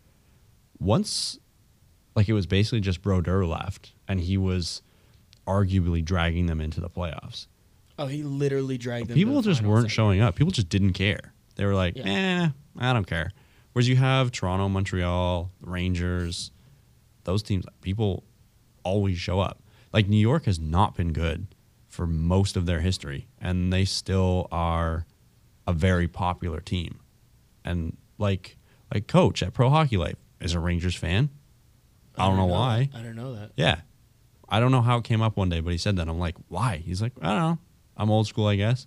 I'm like, yeah, but Toronto is just as old as Yeah. New York. Like, But you there's live a here. thing Like, what? A lot of older fans, especially, and just fans in general, there's a thing about not being. Like, there's this thing that they get from it, this endorphin, whatever. From this, supporting like, a team from that's. supporting a team bad. that's not either bad or just not specifically not being a Toronto fan. Yeah. Not being a Lakers fan. Not being. I I guess, yeah. I, I know some people like that. I mean, where I, you're like, I get that way "Ah, when. I'm I'm gonna be someone different, even if they're still like you're picking Boston Celtics. You're like it's not really you're not picking someone different, or like the Knicks or something, right? Yeah. It was nice when Montreal beat Toronto the other night, and I could text all my friends and be like, ha, you guys suck. Yeah. We're probably not even going to make the playoffs again. You guys suck. you suck. But that's the thing that people don't realize. Like, my dad's bad for it in the aspect of they'll lose to Montreal, and he's like, "Oh, how do they lose to Montreal?" I'm like, because it's an 82 game season, and it's an any given night type of sport. And that's carry what price. sport is. Yeah, I'm like Montreal is the best goalie in the world. Sure, he still let in five goals, but like So did Anderson. yeah, I'm like, who's one of the best goalies in the world at Yeah. this time in the last few years. But like, I'm like, like people don't realize Ottawa. Um, how do they lose to Ottawa? I'm like, because they're NHL players.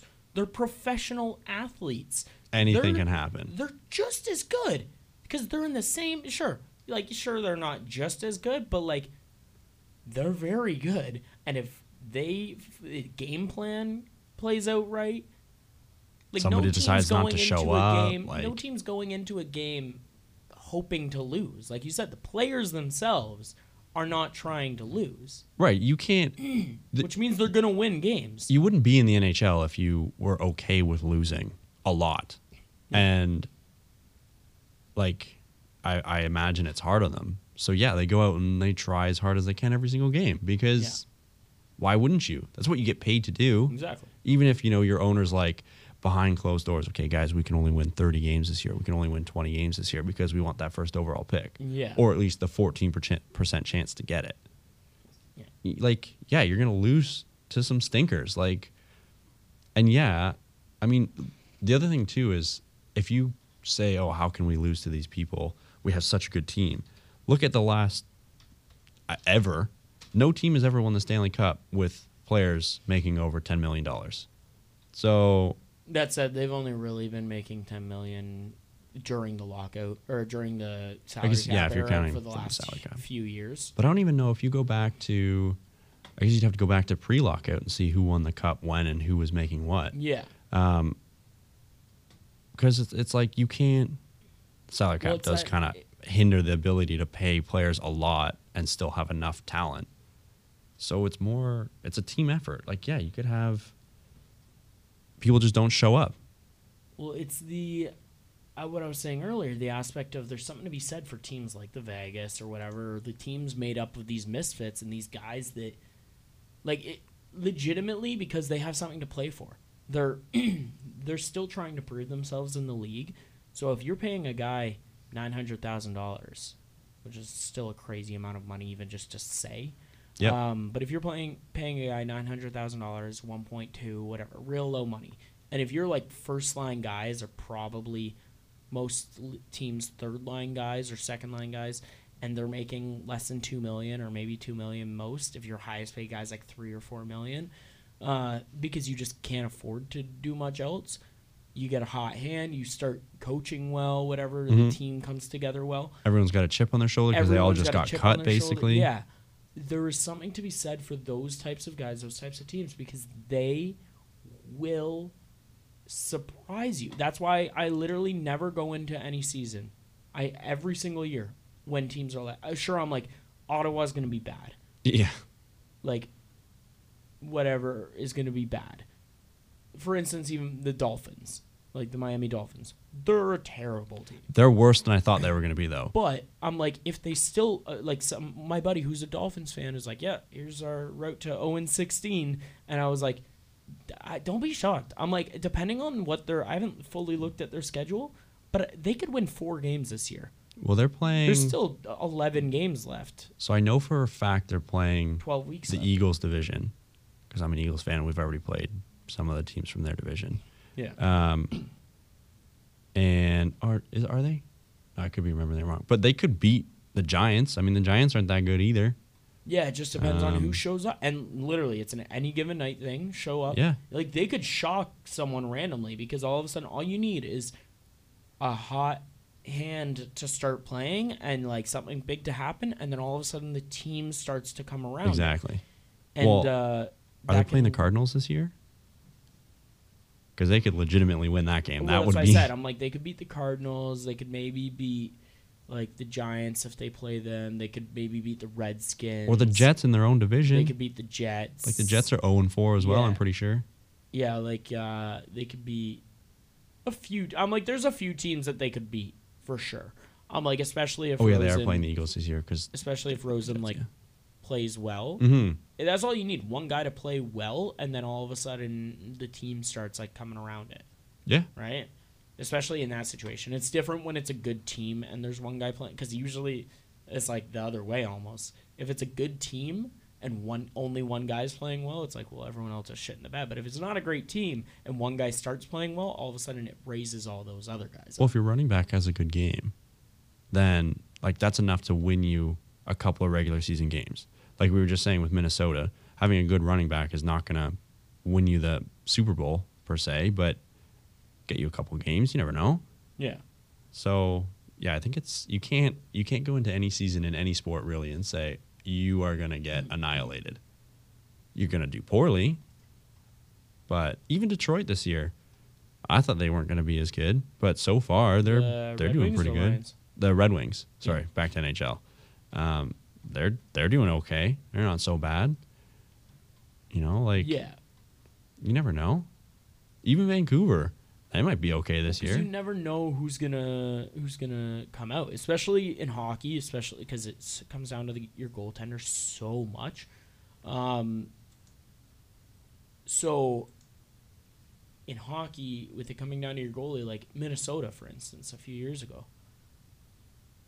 who knew that Drew, that uh, Devin Dubnik was gonna become like Amazing. an amazing, like consistently reliable goalie? Mhm. Nobody. I don't But know who I all- was talking Jordan to. Bennington last year. Now there's a thing with goalies where it's like, like I still am not sure about St. Louis because I'm like, Well, he like played I, one I, year. I kept saying like, St. Louis better hope they win this year. because there's the chance that they're not even making the playoffs next year, right? They have no i- you have no idea how Jordan how a young goalie like that is going to turn around the next year. Andrew Hammond with Ottawa, amazing, drags them to the similar to Bennington's, drags them to the playoffs, just not quite good enough to bring them through, right? Well, Ottawa was one goal away from going to the Stanley Cup Finals. Yeah. If that was, I think that was the same year. It was the same year I think, but Anderson might have been healthy by that point, so he might have been the Right.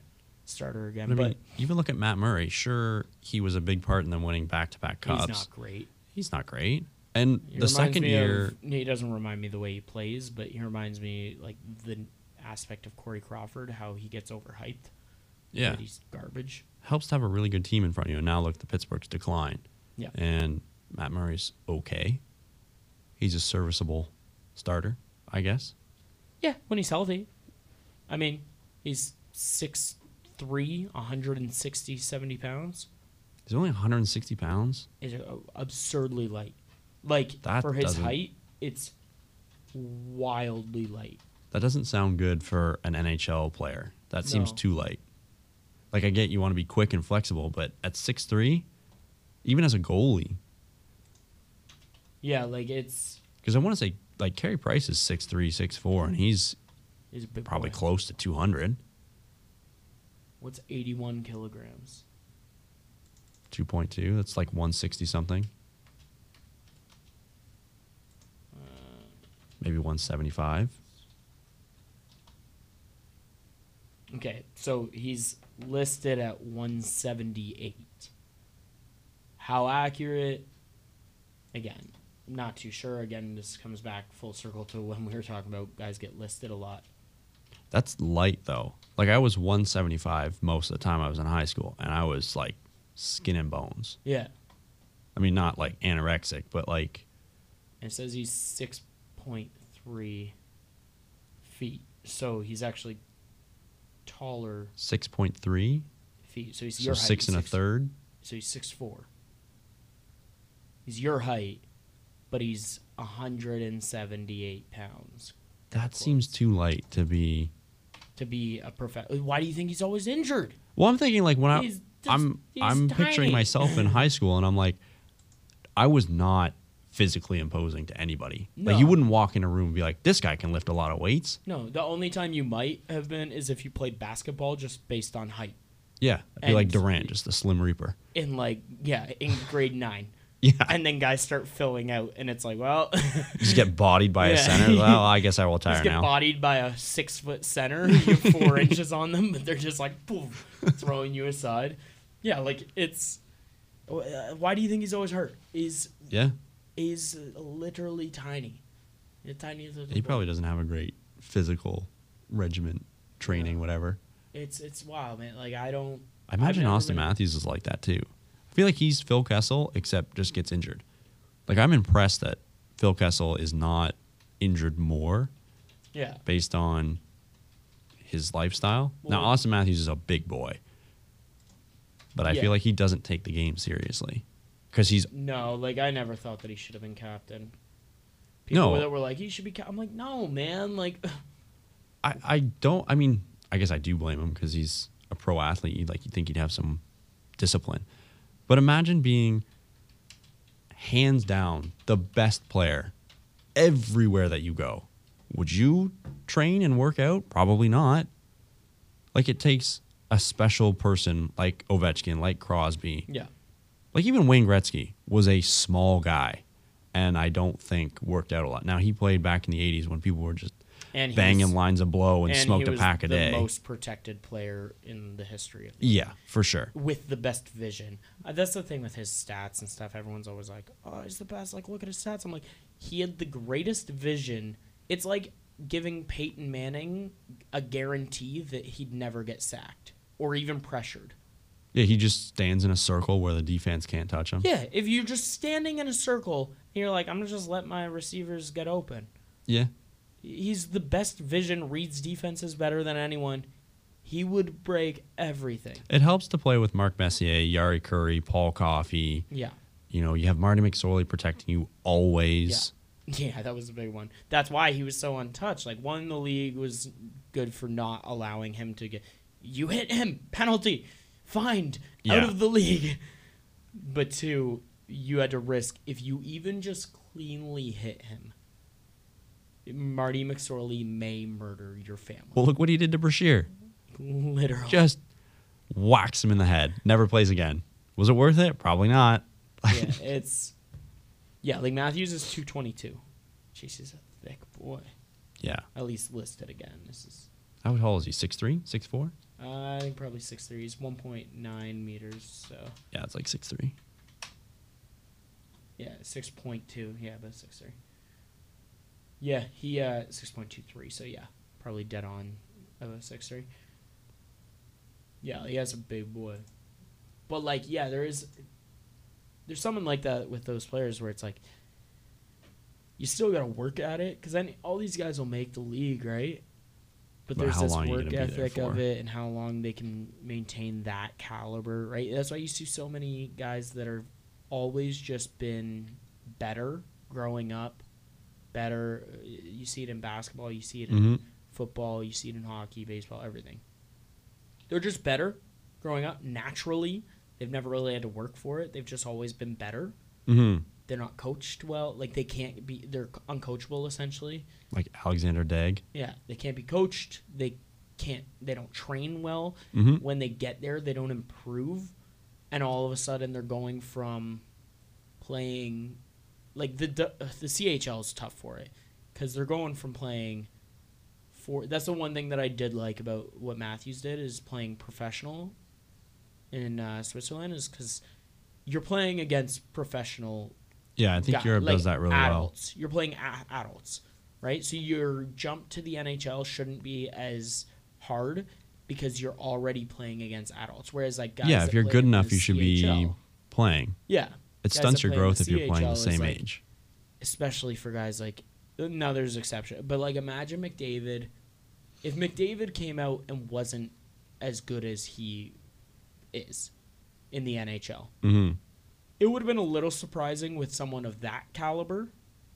But at they the got like same over 100 time- points every season in the CHL, and they But at play the what, same like 40 time- games, 60. 60? 60 some odd, yeah. But like Connor Brown put up 100 and some odd points in the CHL. Yeah, but he played with McDavid, did he not?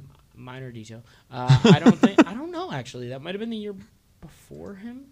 But regardless, like Or was with Strom? It was there was the couple years there where Yeah. Erie was ridiculous, nasty with Stromy. and they had like e- two or three years where they had every single player on their top line getting like 100 points. Mhm. And I was like, okay, and now they're garbage yeah. because Well, like- nobody wants to go to Erie. yeah, who the hell wants to go to Erie? Like I've been there, it sucks. And we live in Hamilton. yeah, Yeah, there's but, nothing like, to do.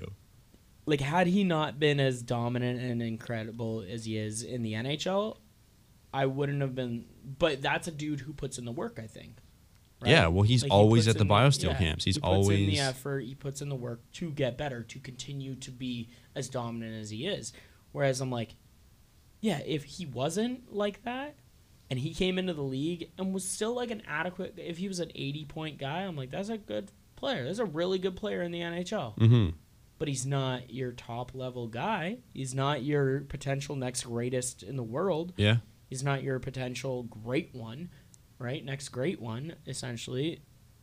I- I wouldn't have been shocked because strictly because I'm like, he's been so dominant for his entire life, playing against his same age and guys that are at worst players the same size or smaller guys that are maybe almost as good players but physically aren't as good. hmm I would love to see um, more of like a youth academy setup. Like I was saying, if you take all the current leagues like NHL, AHL, the Coast, CHL, USHL, whatever, and make that as like a tier system, and then eat like then the Toronto Maple Leafs and the Montreal Canadiens and whatever, they would all have their youth leagues. Then you would actually, I feel like you would have people making a transition better because instead of like, if you're in the GTHL, You get to get coached by your team. well, yeah, right you get to from the get hop. coached, and if you're playing in the GTHL right now, it's all, all anyone cares about is getting drafted into the OHL. That's it. Yeah. They're not doing any coaching. The coaches there are there to win because a lot of them get paid, and they're there to make sure people get drafted because, because then there's better opportunity for them to move up. Right. in Like, the oh, you coaching. coached the junior Canadians and four of your players got drafted to the OHL. Yeah, and you guys Oh. won the championship two years in a row or whatever. Yeah, well, let's Cool. take a look. Maybe you'll get this job in Maybe you're an assistant coach in Kingston next year. exactly. And then all of a sudden, a head coach in Sault Ste. Marie, and then you move and just constantly move up. Yeah. And even the same thing I find in the OHL and the various Are you going other straight leagues. to work from here, by the way? Yeah. Okay. Uh, Still got tons of time. I just want to make sure. even the other like CHL leagues, it's about getting drafted to the NHL. They're not coaching you. No. Like you have practices, but you're practicing systems and you're practicing that kind of stuff. You're not practicing like, oh hey, your skating's not great. Let's work on that. Your skating's not great. Well, guess what? You're on the fourth line now. Deal with it. Yeah. Like No. Uh, sorry. Jonathan, John Tavares, one of my favorite players in the league, captain of the Leafs, one of the best players in the world, top 20 probably players in the world. Can't skate. He, he- well, he's I mean, he a much can, better but- skater now. yeah. But when he got drafted first overall and he was the best player in junior, In the world, apparently, if you went first overall in the NHL Yeah. draft, uh, best player in the world of his age of that that age group, yeah, he couldn't skate. He literally was a terror. Obviously, he could skate. You had to, but like, Yeah. when you if in you comparison to the just- level he's playing at. if you were just comparing his skating to every single, he was probably like, if if that's what got him drafted, I don't know that he would have been even a third round pick Yeah. right? Like he was a very and it took him a few years to really get he's much better now, but he still is not his strongest point, No. right? Like he's he's all right, but it's Well, it's he's not- wild because they don't get taught to become better at the things that they need to get better at until they make the NHL. yeah, and then the coach is like, "Oh, you're a good player, but you need to work on this." Yeah, then and all of it's a like, sudden they're we're like, and that that can hit guys different. well, and some because- guys can handle it and be like, okay, let's get me better. Let's Mhm. let's do it. Let's train. Let's get better. Other guys They're like, hear "No, that I'm the and best." they're What do like, you mean? Oh, uh, uh, I don't know. And then they just can't learn because they've never been coached. They Yeah. don't know how to be coached. Yeah, exactly. It's it's such a weird. It's different when the investment is we're paying you, we need to win games, rather than oh, you're on our team, and our investment is we want you to make us look good. yeah. So we don't care about your flaws; just make us look good. Basically, from the point of when they when talent really starts shining through at like say 12 years old hmm to the point they make the NHL at 18. So their most talented years, their most important years, they're not coached. hmm They're just told, essentially.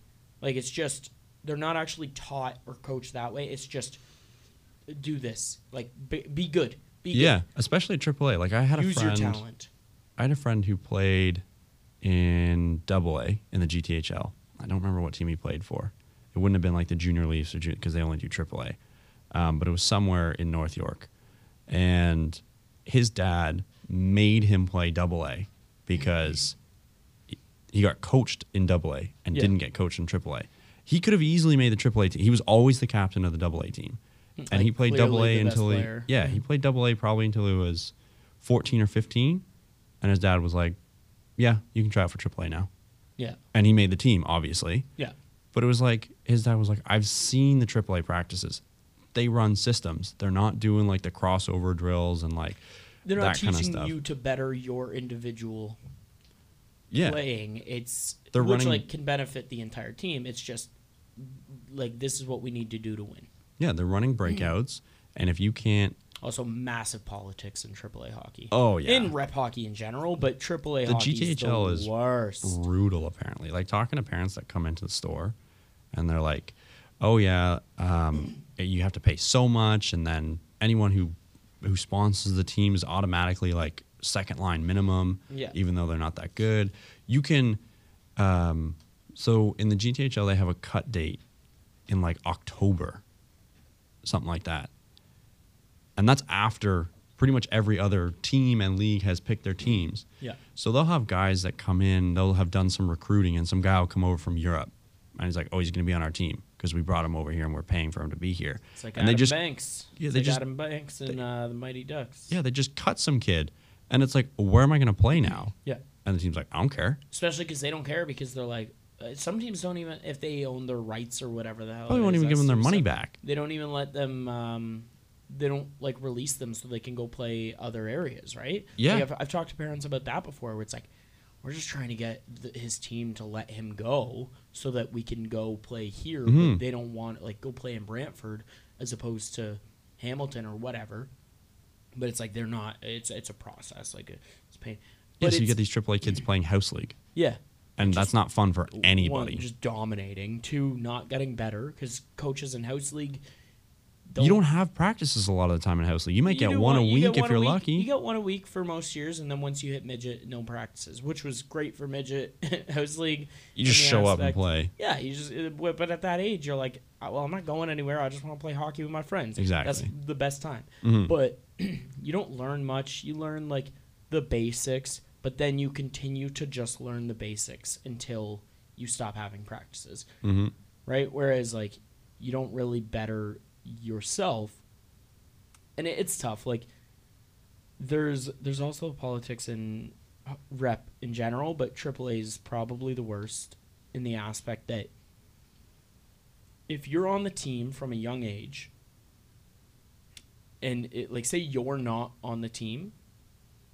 but you're a better player than me, and I'm on the team from a Mhm. young age, from like nine till now 13 and it's been four years of me on this team and you're a better player than me but you've been playing double a somewhere unless you're like immensely better if you're like oh yeah clearly better but we know my, like the coaches know my family my parents i know all the players i've Yeah. been on the team for four years now like they get along with my parents they get along with me whatever they know how i can play whatever in that aspect even though you're a better player, they don't know your family. They don't know you in the locker room. They're like, ah, we'd rather this worse player and not give this other kid who's better a better opportunity because we don't know. Yeah, they coaches definitely have 60, 70% of their team picked already before they start doing tryouts, I would say. And that happened to me before. I got cut from a team and my dad was like, "Oh, you should go ask him like what you need to work on for next year." I went and asked the coach and he didn't have an answer. He just gave me bullshit. Uh, He was just like, "Oh, like surprised that I asked." Which okay, fair enough. I was like, I don't know, twelve or thirteen at the time. Yeah, Probably but most still. of the kids just like go home and cry. Um, but he was like, "Oh well, uh, I uh, you were trying out for defense. You should have tried out for forward." I'm like, "Okay, so pick me on the team and put me on forward then." Like, what yeah, do you that's mean? a coaching decision. Yeah. What are you talking about? like sure i played house league or i played um, defense at lower levels um, and i was like well i'll just try out for defense because i've always played that Yeah. and he's like oh you probably would have been a better winger than a defenseman you know your, Then your put me backwards at wing. your backwards skating isn't like uh, where we're looking at it to be i was like okay uh, so if you think i would have made the team as a forward then do that like i don't understand Yeah, like that's a coaching decision to right like like Dustin Bufflin wasn't always a D. No. Like Brent Burns, same thing. Like these guys coach these are in the professional league. these guys switch from wing Switch to from wing defense to D because the their NHL. Because their coaches of those teams were like, "Yo, why are you playing this? like you'd be good on defense You'd be Let's good do on that D, or like, or vice versa, where it's like you'd be good up on four, stuff like that, and it's like, okay, like if that's what you think is bet, you are the coach, you know best, you can coach best, do it, yeah right? Like that's such a dumb. I don't think I bothered trying out after that because it was like one of those situations and happens a lot. Coach will get a team and take that team all the way up. They'll go from novice all the way up to midget. Usually, the coach is a parent of one of the kids, Yeah. and their kids guaranteed on the team, even if they're not that good.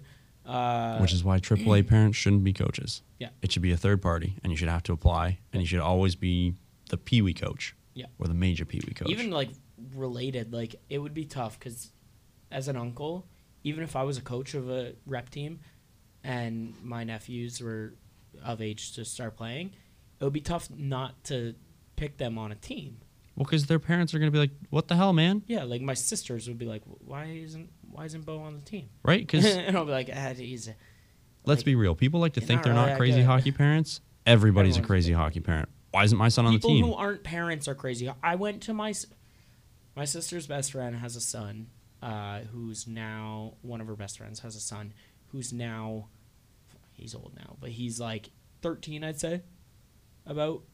And I went to a game of his when he was like seven, Mm-hmm. house league game. He's Oh, one no. of the best players on the team, in uh, like on the ice. One of the best players on the ice, easy. I think they won six five, and he scored five of the goals and got an assist on the other one. Nice. Yeah, like dominated that game. I was like, yeah, boy. uh, I was like, that's my boy. but like watching the game, I you know, one like all the crazy hockey moms would sit together, Mhm. and then like when you'd look up, you'd see the dads standing up at the railing, not near their wives or not near the moms, Yeah. alone, and they'd be like either alone watching or like standing there talking with one of the other dads watching. And the moms are vocal and yelling and crazy. The dads are pretty quiet, but like I became a hockey dad in that that watching that because I'm sitting up there going like I'm trying to like coach essentially in my head and be like, why are all of you guys going to the puck? Get off the board. It's like Yeah. somebody get out in the front, like get in the neutral zone, get in the center, like of the guys, whatever. Get somebody come up, take whatever, all that, and I'm literally like, why is this? What, are- what are you? What, what are you guys doing? Like, what's happening? And then I realized, like, caught myself and went, they're seven, they're seven years old. They are li- they, I, they some of them have never played. This is their first year. Some of them barely can skate. I was like, there's a reason Brady's dominating because he's the only one who's been playing since he was like very young, probably. Like, is I gotta remember that. But like you immediately you have a connection to the game, you immediately become a crazy hockey parent. Even if you're not a parent. I'm like Yeah, and I've, I've It's especially tough, like man. having played hockey, I've watched a couple like younger kids play, and you're just like, why are you doing that? That was the wrong choice. What are you doing? Stop doing that. But, and you're like, oh yeah, you're ten, like Yeah. it's fine. I wanna start coaching. I wanna start coaching so bad. I feel like that would be a nightmare. Like, I know, but you could it- do it. I, I think you'd have to start as like a house league coach Oh, because you for could just sure, be for like, sure. all right, let's go have fun. Like I couldn't jump into like go fun but help them learn i just want to help them learn man like because there's so much stuff now that you know that you didn't know when you were their age right Mhm. and you know what you enjoyed about it when you were their age that and what you didn't so but you also have to try and get them to learn like i don't know i, I want to just coach in general just because it's yeah, I always thought about coaching and I was always like, I could never be a coach. I'm not that good enough. And now thinking back to my coaches, I was like, oh, these dudes definitely weren't that No. good. Like No, they yeah. just were adults who could skate and I was nine and Yeah. couldn't. Like yeah but you don't even have then, to like, be good at it. You just kind of demonstrate and as long as it's close enough, kids will be like, I'll figure it out. Well, it's the like that's the tough thing is like most professional coaches played at a professional or like almost professional Junior level. A at least, I would say. played some sort of junior whether it- any sport right like football NFL they at least played in college hmm most of them, right? Stuff like that. They might not have played pro, but uh, the NHL, maybe some of them played overseas pro, maybe some of them played in the NHL, right? Uh, I think John Cooper might be the lone exception that I, I, can think it's think kind of off the ridiculous top. that that's the case. John Cooper's a wildly. dr- He You, was a- should, you shouldn't have to play at a high. I think it's just No. because players, people feel like players won't respect someone just off the street who happens to be really good at explaining hockey or really understands whatever sport they're coaching. The players be like, well, you never played, so you don't know. Yeah, because up until John Cooper, like John Cooper was a was he a lawyer I have no idea. prior to? I'm pretty sure he was a lawyer prior to becoming a coach. He coaches Tampa Bay, right? Yeah, Okay, I thought who so. was like one of the Um, best coaches in the world. I remember a story on Hockey Night in Canada about him like two years ago. I don't remember what it was, but yeah, he didn't play any form of hockey remotely close to professional. Like, I don't even know if he played junior. No, I don't think he did. It says he played high school hockey in Saskatchewan. uh, went to Hofstra University. Graduated, played lacrosse. uh, box lacrosse at Hofstra, and then oh wait, I mean, oh no, coached lacrosse. is this NCAA or CIS? Oh, no, no, no, no. Played uh, lacrosse. I think what's Hofstra University, Hempstead. Where the hell is this? New York U. It's an extension of NYU. So it would be NCAA. So played lacrosse in a- NCAA. I guess that's still somewhat a Um, high level sport though. So yeah. players would be like, okay, well, you know what it's like He to. also played one year of club hockey during his time at Hofstra. But like Hofstra University, Never even heard of it. it's an extension of NYU, who isn't a sports school, Yeah. right? Like Sounds Like- like, it'd be like a D3 school.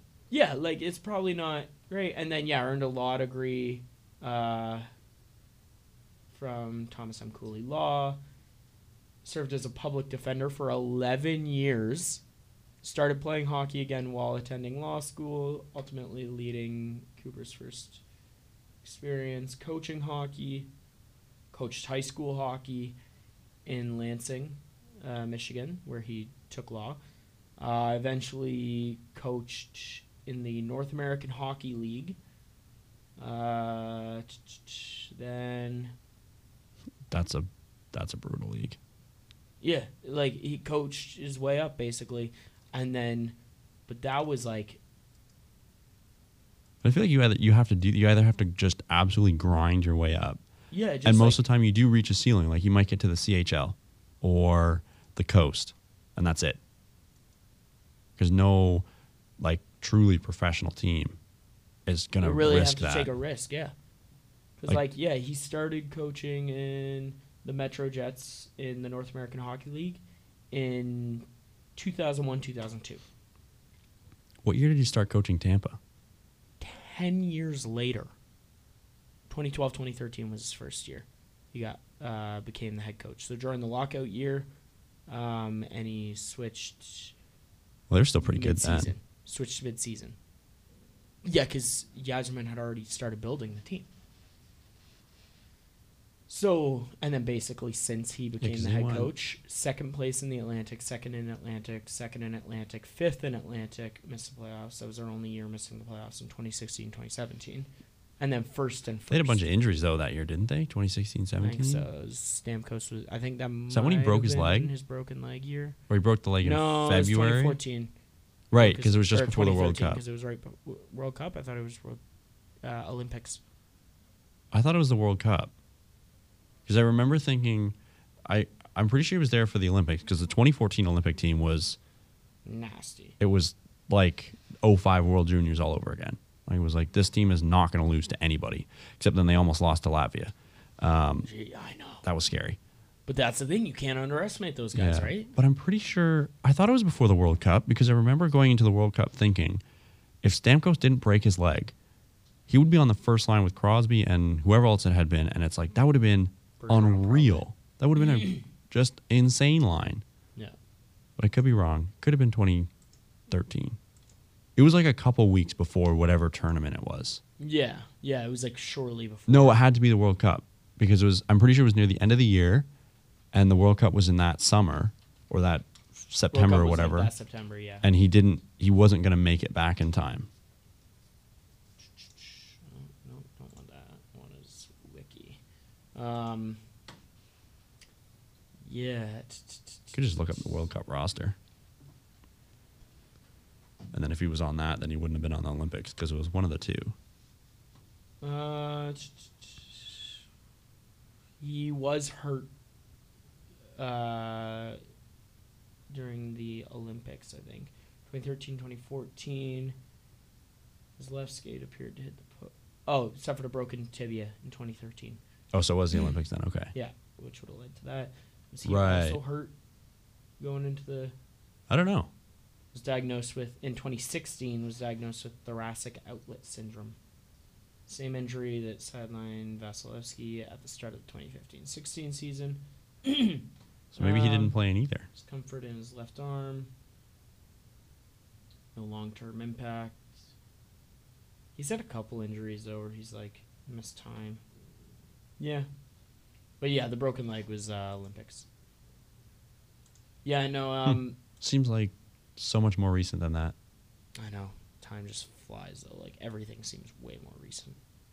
Where all of a sudden you realize like, like the craziest thing is guys in the league, right? They get drafted, they come in, and then all of a sudden you're like, shit, they've been in the league for like seven years. I'm still like sometimes. Oh yeah, Stamkos is only 12 been years there old. for He's- he's 22. That's how old he is. yeah. I'm like yeah, this is what is like sixth season, seventh season. No, it's been like ten years. I feel like I, I legitimately. 09, right? Yeah, I think it's, this is tenth year. yeah. I'm like, where did those other four seasons go? I don't know. And like Tampa, and the other thing is too I- in my brain, I'm like, oh, Tampa's been good the last couple years. Like they were all right. No, they've been 2012. good since basically like the half year. They've been amazing since then, Yeah. and they've only gotten better. Yeah. Vasilevsky's come in. Kucherov's decided that he's going to be a world breaker. As- he just decided. That's how that works. He was Well, you like, had you had the Let's- triplets line, and there was like, oh, that's really good, and then uh, Johnson and uh, because that line Palat was are not there anymore. No, they're there. Well, I thought they traded Tyler Johnson. Andre Palat, I'm pretty sure, is still I there. think they traded Tyler Johnson. Who would they trade him to? Well, either way, they don't play together anymore. And Kucherov was like, I don't need you guys. I'm better than you. I'd be the best. I'd be the best now. Yeah. That's what he said. Um, yeah, still on Tampa, and Andre Palat's still there as well. Oh. Uh, yeah, but like those two guys, I think still, I think they're still like second line guys to third line guys on the team, but it's just the level of player They must play on the third line now compared. Uh, they might because I know they don't they play with kinda Kucherov. float through, but Kuch is on the first line with Stamkos and, um, what is that? Who's their other guy? Uh, Palat sometimes was floating up. I don't know. I know But Braden Point's last second year- line center, right? Yeah, I think point. But then they've also got like Yanni Gord and Oh yeah. like Alex Ernie and stuff. All these other random young guys. Uh, It's Svechnikov for a while. Not Svechnikov. Um, well, they, uh, Who did they give? Who would they get from Montreal for Duran? Sergachev? Sergachev. back on D. Yeah, he's dope. Such a bad trade. yeah, And then I heard someone last week about the fact that Montreal might trade Duran, and I was like, oh, that's good. Let's trade away a legitimate potential number one defender, at least like definitely gonna pan out as a top four yeah, he would have been nice to have. and like a big guy, like good skater, right? And let's trade him away for another undersized winger and who hasn't proven himself, who sure he, the the hype is good and the the hope. But let's just uh I get trade the him s- away. Yeah, I get the sense now that when he was in Halifax, he was just benefiting off of playing with McKinnon. Yeah. It wasn't like he a was- He one-two. was good. He was good. Yeah, he was good, but like with Crosby, McKinnon can make lots of people look good. So on Daily Faceoff, Tampa Bay Lightning line combos as of October 9th, which is yesterday. No, today. Today's October 9th. It's the last updated. Um, Braden Point, first line center. Steven Stamkos, first line left wing. Kucherov, first line right wing. How's that even Then- fair? Stupid. Then Sorelli, Anthony Sorelli, second line center, Alex Kalorn, Andre Palat, third line center, Tyler Johnson with Matthew Joseph and Yanni Gord, fourth line, Carter Verhaeg and Verhaeg? Verhaeg? Whatever. Uh, Luke Wit- Witkowski and Patrick Maroon. Oh, that's Uh, Patty right. Maroon. Wait till the playoffs start. He's getting Gotta get bumped some of up that to grit. second line. The guy's getting bumped up to second line in Oh, playoffs. for sure. There's those types of guys that are just like, oh, love him. You Like, just he'll need be a him. playoff guy. Like a Tom Wilson, if he wasn't as Hedman- reckless. Oh yeah, they got Jan Ruda from uh, Chicago too. He's playing second or first line D. Li- Even their defensive pairings.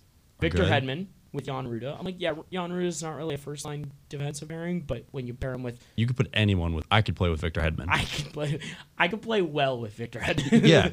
I would be a plus twenty at the end of the season. with for Victor sure. Hedman. Um, Ryan McDonough and Eric Chernak, which like also probably Chernak's more of a six top six, guy, but you But put him with McDonough's Ryan pretty solid. McDonough's gonna get blocks and pluses and points, etc. And then their third defensive pair is probably the most even of the t- of the three, and it's Mikhail Sergachev with Kevin Shattenkirk. Because oh yeah, Kevin Shattenkirk went to Tampa Bay. I on, like, forgot a about that. One million dollar deal. And he's on the th- well. I guess he didn't have a great time in New York, no, so but also like he'll why- get bumped up. I'm sure Yeah. he'll play with McDonough at some point. maybe on power play. stuff Yeah. Like that. Although not like McDonough needs to play power play minutes. It's crazy. know. See, I don't understand. And it'll be power interesting play to units see. if- are uh, Sergachev and Shattenkirk on the second with uh, Yanni Gord, Tyler Johnson, Carter Verhage. And then first line is Pat probably their Maroon- first line. Pat Maroon with Braden Point Kucherov, Victor Hedman, and Stamkos on the point. because of course you're just gonna plant Stamkos on the point to just take Just run that clap umbrella. bumps. Just take that top of the circle clapper Yeah. that made him famous. I feel like other teams need to take. Curtis McElhinney's in Champa now. Oh, really? Yeah. I feel like teams need Solid to take a, a page out of Eiserman's book, and and I hope he does the same thing in Detroit, and basically just be like, we're not going to pay you more than nine million. Like this is what we're offering. Take it or leave it. Walk. We- Uh, we will I guarantee dare find you to leave. someone. I will guarantee find someone better than you. Yeah. or as good. And it's like, okay, uh, you want to make nine point two? Fine, go make ten million somewhere else. But guess what? Your team's gonna suck. Or Jeremy Panarin. Now that you got a little lucky in the aspect that Henrik Lundqvist is still great. Like I still think Henrik Lundqvist is very good, Mm-hmm. but their defense is literally non-existent. Yep. They got Kako. What are the odds that they jump up to second overall to get Kako? But Worked for them. yeah, Yeah, just like I feel like and Zibanejad is good, and Kreider's good. You got like four goals in one in like the first Oh, like, game. I like, I like- like Zibanejad a lot. I always have, but like, he's not. He, on most teams, he's not a first line center. no, probably not. Like if you compare him to Matt Duchene, I take Matt Duchene probably right. Yeah, I would. So it's like yeah, Matt Duchene's a better center, but like, Zibanejad- Zibanejad's fine.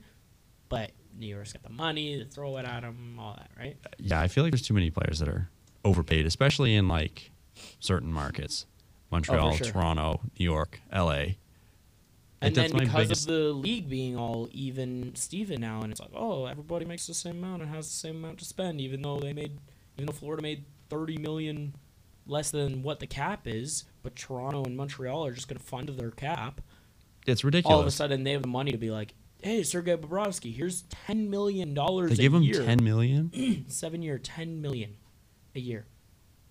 Like I He's like thirty seven when it when it's done. Does he deserve it? Probably. But I mean, look at Montreal. Not for the seven years. Not for seven years. And also look Four- at Montreal. Look what happens when you pay your goalie more than ten million the thing dollars. that, the thing that screws them, they drafted Spencer Knight in the first round. Why would you pay a guy ten million a year for seven? ye- I don't care about pay him twenty million. If you're going to draft potentially the next prolific goaltender Mm-hmm. in the first round, a guy that could become the next Andre Vasilevsky, right? Like drafted first round, mid round, takes a few years, becomes that guy Yeah. Why are you paying a goalie it's long not term? go- he's not. It's not a seven year wait. Nope. It's five. Five years. Pay him ten million. Five years, right? Let him. Right. Don't don't don't even sign him for two years. right. You don't have to rush into it because you Sign him- have Bobrovsky. But Yeah. Let him play in junior still. Let him do his thing. Let him develop a little bit because goalies are like that. They need that development. Let him play in the AHL one year, right? Sign him to his entry level. Let him play in the AHL one year. Back up Bobrovsky for two years, and then all of a sudden Bob's contract's either done.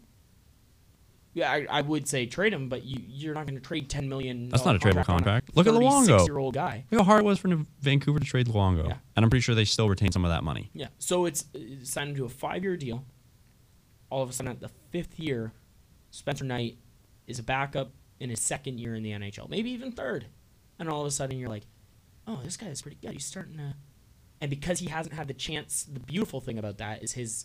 He hasn't been a starter yet for his entry level contract. So his contract that you can sign him to next will not be Huge. a huge contract because he hasn't had the chance to prove himself Right. yet So you can't be like, look how good I am. sign him to something, even if it's a bridge, a couple years, and then all of a sudden you're you're good for years after that because Bobrovsky's done. He's either retired or he's gone. If he's still playing well, sign one more big contract with a team that's just stupid. yeah, I, I I don't like the revenue sharing because then you have these owners that not necessarily the owners because it's not even their money; it's the other team's money. Yeah, it's- GMs just sign people, and it's like, oh well, didn't pan out. Yeah. Not my money. Who cares? If the And owners then you just want to put bury it. money forward, if if they got rid of the cap, And it was the owner's money? were like I am putting as much investment into this team as I can. If I I'm gonna sign Artemi Panarin to a nine year t- or ten million, nine million, whatever it was dollar contract, because I believe that if I do, it's going to make us it's investment. Mm-hmm. Right? But if your own owner isn't willing to invest into that, then because he doesn't think it's a good payout because owners are billionaires they know how to make money yeah, all of them are business owners.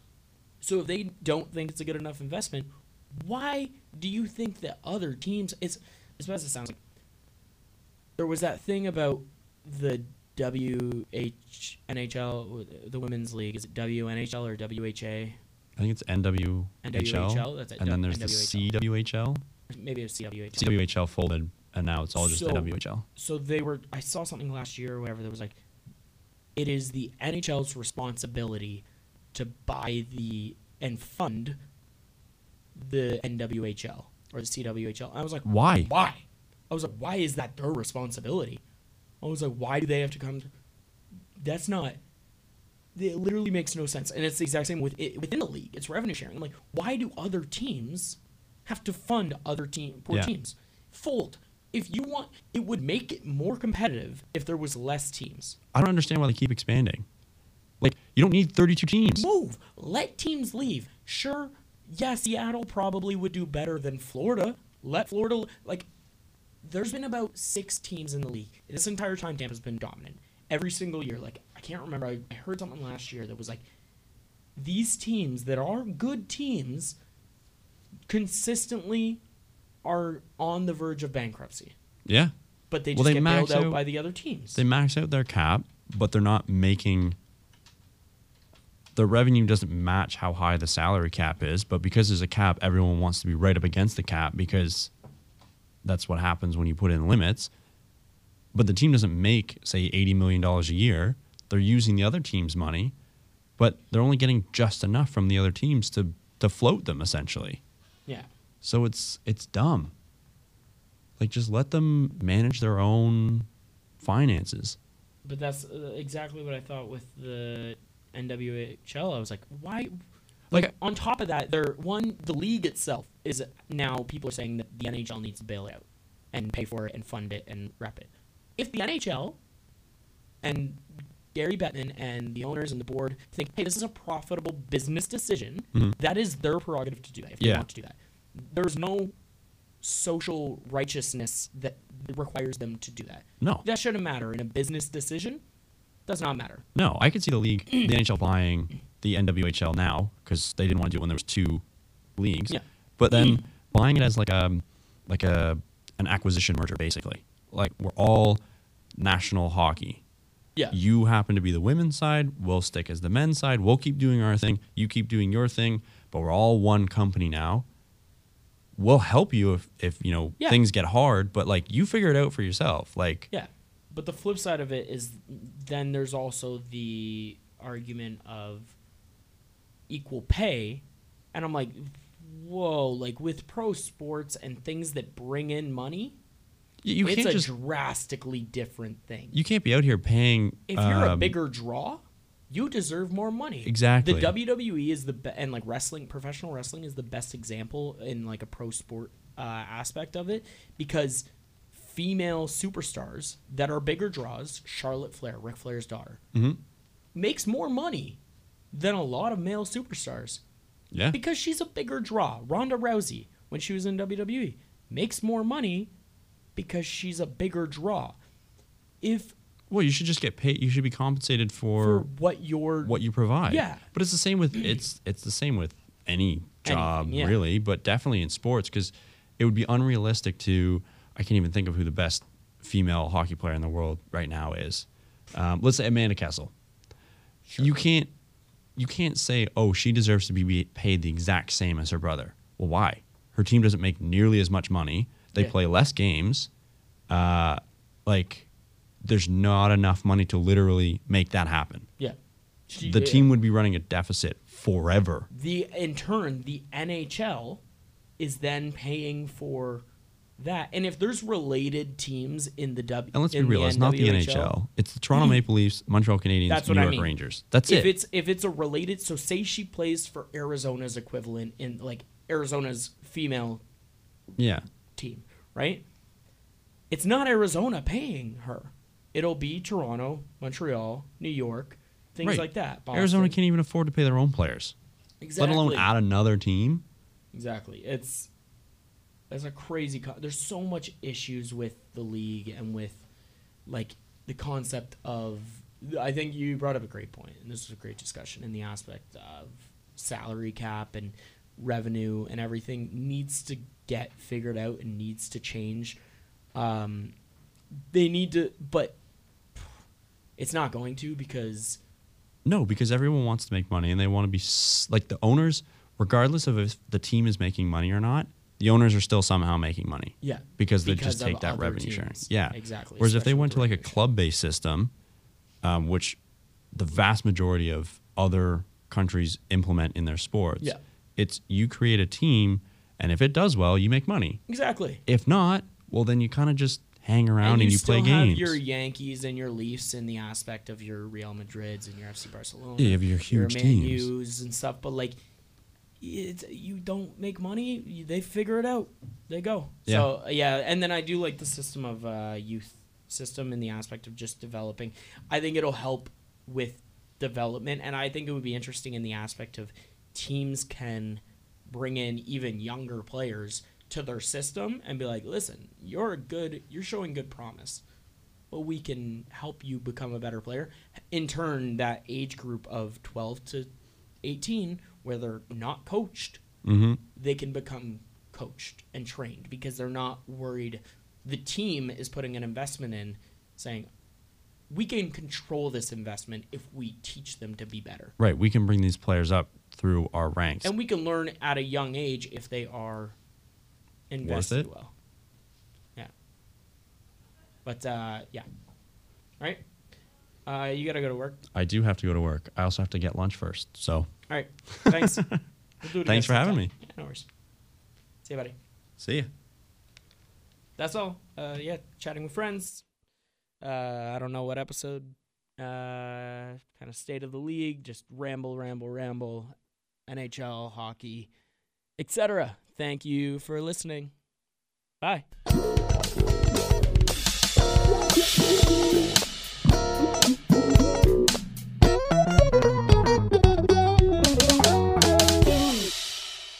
Connor Brown put up 100 and some odd points in the CHL. Yeah, but he played with McDavid, did he not? Minor detail. Uh, I don't think. I don't know actually.